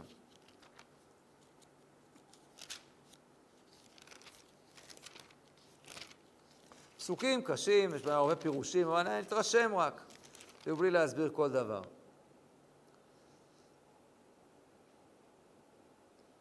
כי חשבון עיר סיחון מלך האמורי, והוא נלחם במלך מואב הראשון, ויקח את כל ארצו מידו עד ארנון, מה שאמרנו, את החלק העליון. על כן יאמרו המושלים. אז אומרים, מי זה המושלים? אז זה הדבר למד בעניינו. מי בפרשה שלנו, וישא משלו, וישא משלו? זה מה שכבר אומרים חז"ל. שבלעם עזר לסיחון לנצח באותה מלחמה. ולכן אומר לו בלק, כי ידעתי את אשר תברך יבורך ואשר תאר יואר. אנחנו יודעים, הניצחון שניצחו אותנו זה הכל היה איתך, יודעים. אז מה אומרים המושלים? באו חשבון, תיבנה ותיכונן עיר סיחון. כי אש יצא מחשבון, להבה מקריית סיחון, אכלה הר מואב, בעלי במות ארנון. עכשיו תשמעו, אוי לך מואב, עבדת עם כמוש. כמוש זה העבודה הזרה שלהם. נתן בניו פליטים ובנותיו בשביט למלך אמורי סיחון. הילדים שלך, הבנים, הבנות, הם פליטים ושבויים. איזה אמנת ג'נבה. ונירם, המלכות שלהם עבד חשבון עד דיבון, ונשים עד נופח, הכל שם עפר לשממה, עד אשר עד מי דבעה. סיחון לקח חלק גדול מארץ מואב ומארץ עמון, ו... היכה בהם ולקח וביזה אותם, הפך אותם לשפחות ולעבדים, פליטים, העביר אותם ממקום למקום, זרק אותם, ואת העיר שלהם הפך להיות עיר הבירה שלו. כולם מבינים איך זה היה נראה. באים ישראל, מבקשים לעבור, הוא לא נותן. לא נותן. ועם ישראל לא עושה כלום. עדיין לא עושה שום דבר. עושה סיבוב, מאות קילומטרים. סיבוב עצום. מיליוני אנשים. כבר קרובים לארץ. אתם מבינים, ותקצר נפש העם בדרך. כבר עם ישראל לא יכול לסבול את זה. והולכים והולכים, ואחר כך הגיעו עוד חדש, עכשיו עברנו את אדום. ממשיכים עוד צפונה לעקוף, גם את... אה, עכשיו מואב רואים. עם ישראל זה משהו אחר. ואז עם ישראל יוצא ונלחם בסיחון וכובש את כל הזה, עכשיו עם ישראל מגיע עד הירדן, עד ככה, כן, אה, יושבים בערבות מואב על ירדן יריחו. לא נגעו במואבים. תארו לכם שסיחון היה רוצה לעבור שם, והיה מבקש ממלך אה, מואב לעבור, הוא היה מבקש לעבור. נגיד שהוא היה בטעות מבקש, ומלך מואב היה אומר לו לא. איך זה היה נראה? זה היה נראה כך. והנה באים ישראל, עשו את כל הסיבוב, היכו את, את, את סיחון, בעצם שחררו שם את כל השטח הזה. ומה האנטישמים האלה, מה הם אומרים, המואבים האלה? אה, עכשיו ישראל בעצם עשו לו את כל הסביבה. עתה ילכו הקל את כל סביבותינו. הוא יודע שעם ישראל לא עומד לכבוש אותו כבר, הוא רואה, הוא רואה את המוסריות הזאת, מה מפריע לך? הם אוכלים את כל, הם מלחכים את סביבותינו. למה סביבותינו? כי קידמנו אותם בלחם ובמים, זה מה, האינטראקציה שלהם הייתה איתם בסביבותינו, בגבולות, זה מה שנאמר, שבני מואב נתנו להם בכסף. לא הייתה להם ברירה אולי, עם ישראל דרש מהם, אבל עם ישראל היה יכול לקחת מהם גם בחינם, לכבוש בכוח, ולא לא עושים את זה. והכפיות הטובה הזאת של בני מואב היא כאן זועקת לשמיים. בני עמון, מה עם בני עמון? עם ישראל אפילו לא העלה בדעתו ללכת, לפנות קצת מזרחה, לכבוש גם את עמון בדרך. שום דבר. אז בכלל לא, לא, לא מתגרים, לא מתקרבים אליהם בכלל. אז עכשיו עם ישראל נכנס לארץ שהייתה פעם של עמון ומואב, שסיחון לקח מהם באכזריות רבה. עם איזה צד אתם עכשיו? אז זה מהצד של סיחון. אה, סיחון ואוג שהיו מגינים עלינו, שני עמודי העולם האלה שהגנו עלינו. איזה שכתוב של ההיסטוריה. הם היו מגינים עליכם, נכון? זה נקרא להגן עליכם? אכלו אתכם בכל פה. לא שבח שיצאו להגנתכם או משהו. רק נגד עם ישראל. והשנאה הזאת כלפי עם ישראל היא נוראית. משהו ברמה המוסרית כאן רקוב מן השורש. מה שעשו שם בנות לוט במערה, נחזור רגע לסיפור שם, ברגע.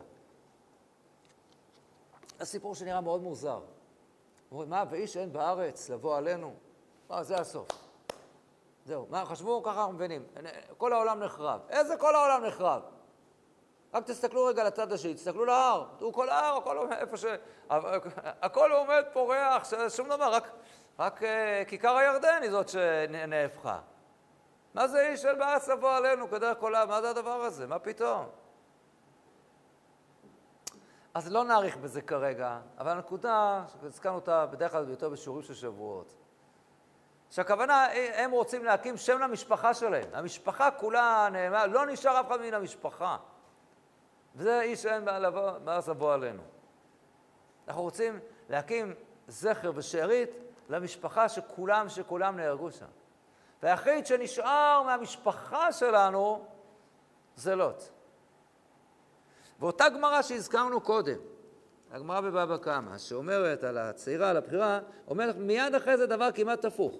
ואמר רב חייא ברבא, אמר רבי יהושע בן כוחה, לעולם יקדים אדם לדבר מצווה, שבשביל לילה אחת שקדמתה הבחירה לצעירה, קידמתה ארבע דורות לישראל.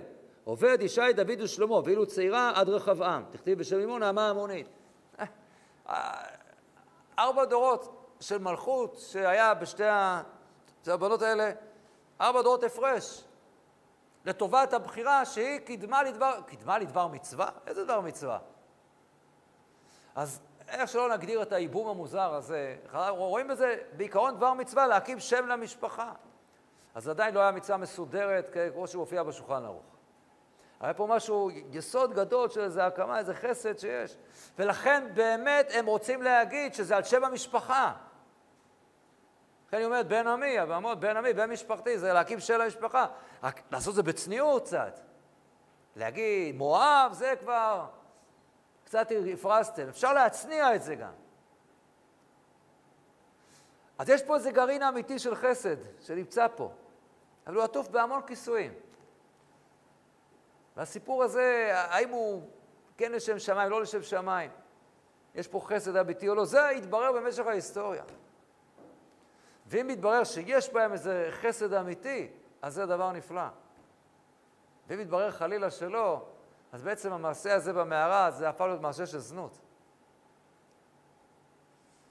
והנה כאשר מתברר שעמון ומואב, הצאצאים, אין להם תחילה של הכרת הטוב לעם ישראל, שהם צאצאיהם של אברהם שהציל את אבא שלהם, שבזכותם הם חיים. אז אין חסד אצלהם. אז עד עולם. עד עולם הם נידונים עכשיו כמו שהפסוק הקודם. הפסוק הקודם, הפסוק, לא יבוא ממזר בקהל השם, גם בדור עשירי לא יבוא. הם נידונים למפרע כממזרים. זה היה הסיפור של גילוי עריות. לא לקדם בלחם ובמים, או לזכור את מה... הכפיות הטובה הזאת. אין, אין חסד אמיתי אז הכל נופל. אנחנו כולנו יודעים שזה לא מדויק, כי יש בזה גם גרעין אמיתי, גם חז"ל קוראים לזה גם, מצווה. היה בזה גם גרעין אמיתי, שהוא עתיד להתגלות בסופו של דבר גם. יש שם גם נקודת uh, חסד באותו סיפור, ובסוף, בסוף, בסוף נתגלה אצל מי שכן יודעת לקדם בלחם ומים ובעומרים ובשיבולים, זאת תהיה רות המואביה, ויעברו עוד כמה שנים וזאת תהיה נעמה המונית. חז"ל יגידו דרכו של האיש, דרכה של האישה, לא לכזה, כל, כל הסיפור הזה שאנחנו מכירים אותו יותר מאזור שבועות ומגילת רות. אבל מלך מואב כאן, זה ההפסד הגדול שלו. אני מנסה לחשוב, קשה לדעת, מה היה קורה אלמלא מלך מואב היה מונע מעם ישראל לעבור בגבולו. ועם ישראל לא היה עושה את כל הסיבוב הזה. לא היה קורה ותקצר נפש העם בדרך. לא היה קורה הסיפור עם הנחשים השרפים, וימות עם רב בישראל, לא היה צריך. היו נכנסים, ומלך מואב היה מזמין אותם להיכנס, ומקדם בלחם ובמים בחינם. וגם מלך עמון היה עושה את הדבר הזה. הרי עם ישראל היו נלחמים ב, גם בסיחון. הקדוש ברוך הוא אמר לה, להתגרות בסיחון מלחמה. את סיחון צריכים לכבוש. אז אני אגיד לכם מה בוודאי היה קורה ומה אולי היה קורה. בוודאי מה שהיה קורה, שלא היה מגיע האיסור שלא יבוא עמוני ומואבי ישראל עד העולם. זה בוודאי לא היה קורה. כי לא היה קורה הדבר הזה ש... שלא קידמו, ואשר שרר עליך את בלעם בן באור, בכפיות הטובה הנוראית הזאת. זה לא היה קורה.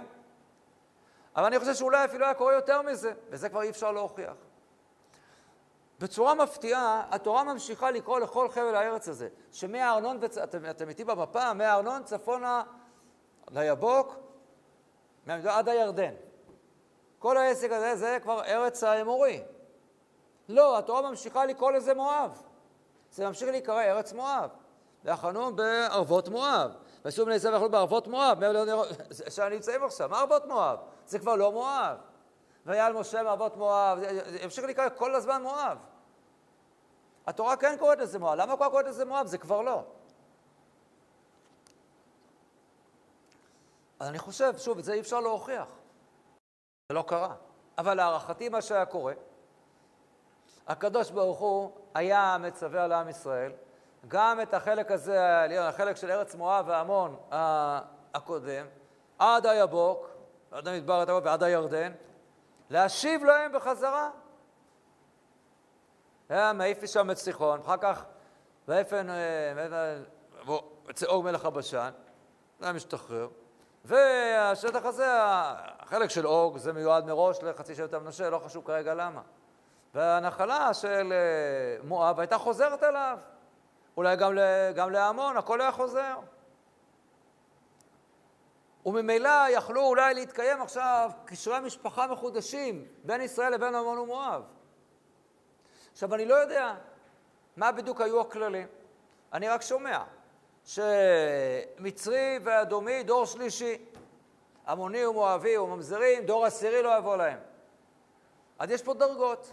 אולי אם עמון ומואב היו מתנהגים כמו שמצופה מהם, ולא באותה כפיות טובה, כמו שחז"ל אומרים, מדחציף כולי היי, שמע מינה ממזרו. התנהגו כמו ממזרים, ולכן ככה. אם הם לא היו מתנהגים כך, היו קונים את הארץ שלהם בחזרה, וחיים ביחד עם עם ישראל. אני לא יודע, יכול להיות שאחרי דור אחד היה ניתן להם לבוא ל... להצטרף לעם ישראל. הם, הם, הם, הם קרובים שלנו. לוט, בן אחיו של אברהם, וגם של שרה. לנו, אנחנו לא יודעים, אנחנו יודעים שיש פה משהו אמיתי, שבסופו של דבר מצמיח מלך המשיח משם. ממואב, מלך המשיח בסוף יוצא משם. חז"ל אומרים על הפסוק בתהילים, מצאתי דוד עבדי, השם קודשי בכתיב, פסוק בתהילים פט, איפה מצאתי? בסדום. בסדום, הגרעין הזה של מלכות בית נמצאת כבר שם בסדום. יש שם משהו אמיתי במואב, משהו אמיתי בסיפור של האימא שעשתה כמו שבלוט עצמו. יש משהו אמיתי בחסד של לוט. הסיפור שהוא מציע את שתי הבנות שלו לאנשי העיר. סיפור נורא, שעושה לנו צמרמורת. מצד שני, זה סיפור מכוער, מצד שני אי אפשר שלא לראות בו גם גרעין של חסד. הוא מוכן בשביל להגן על האורחים שלו, למסור את הבנות שלו. שוב, זה עקום ומפותל, צריך לעבור, אבל יש פה איזה גרעין עמוק של, של איזה מסירות נפש על האורחים שלו. כמה זה שונה משלא קידמו בלחם ובמים. איזה הפסד היה פה לבני עמון ובני מואב. אולי הייתה להם כאן הזדמנות אדירה, אבל מה שהם עושים, אה... הנה העם יצא ממצרים. הנה העם יצא ממצרים, מה זה הנה עכשיו? עברו 40 שנה. מה הם בעצם אומרים? מה עם ישראל? עבדים שברחו. עבדים שברחו, מי הם בכלל? אין להם זכויות, תתי אדם. אתם לא מתביישים? הם הקרובים שלכם. אבא שלהם, זה שאתם חייבים לו את כל המציאות שלכם. אתם מאיפה יצאתם בדיוק? אתם עכשיו אומרים עליהם שהם עבדים שברחו? איזו כפיות טובה. איזו כפיות טובה. דור עשירי לא עבד למקום ישראל עד עולם. הייתה כאן הזדמנות. הביזוי הזה, כן, מפריע להם. ישראל כאילו הולכים מסביב, וזה מה שמפריע להם. מראה סביבותינו, איזה אנטישמיות. זה מגעיל אותם. העבדים הבזויים האלה, הם אוכלים את ה... איך לך לנו את המים שלנו? תגידו, נתנו לכם כסף, יכלו להרוג אתכם. אין לכם צבא, אין לכם כלום. איזו כפיות טובה, איזה פספוס גדול. יעברו הרבה הרבה דורות עד שהנקודה האמיתית שלפחות קיימת במואב, ואחר כך גם בעמון, בסופו של דבר עוד תצא ותתחבר נכון למלכות ישראל. שבת שלום.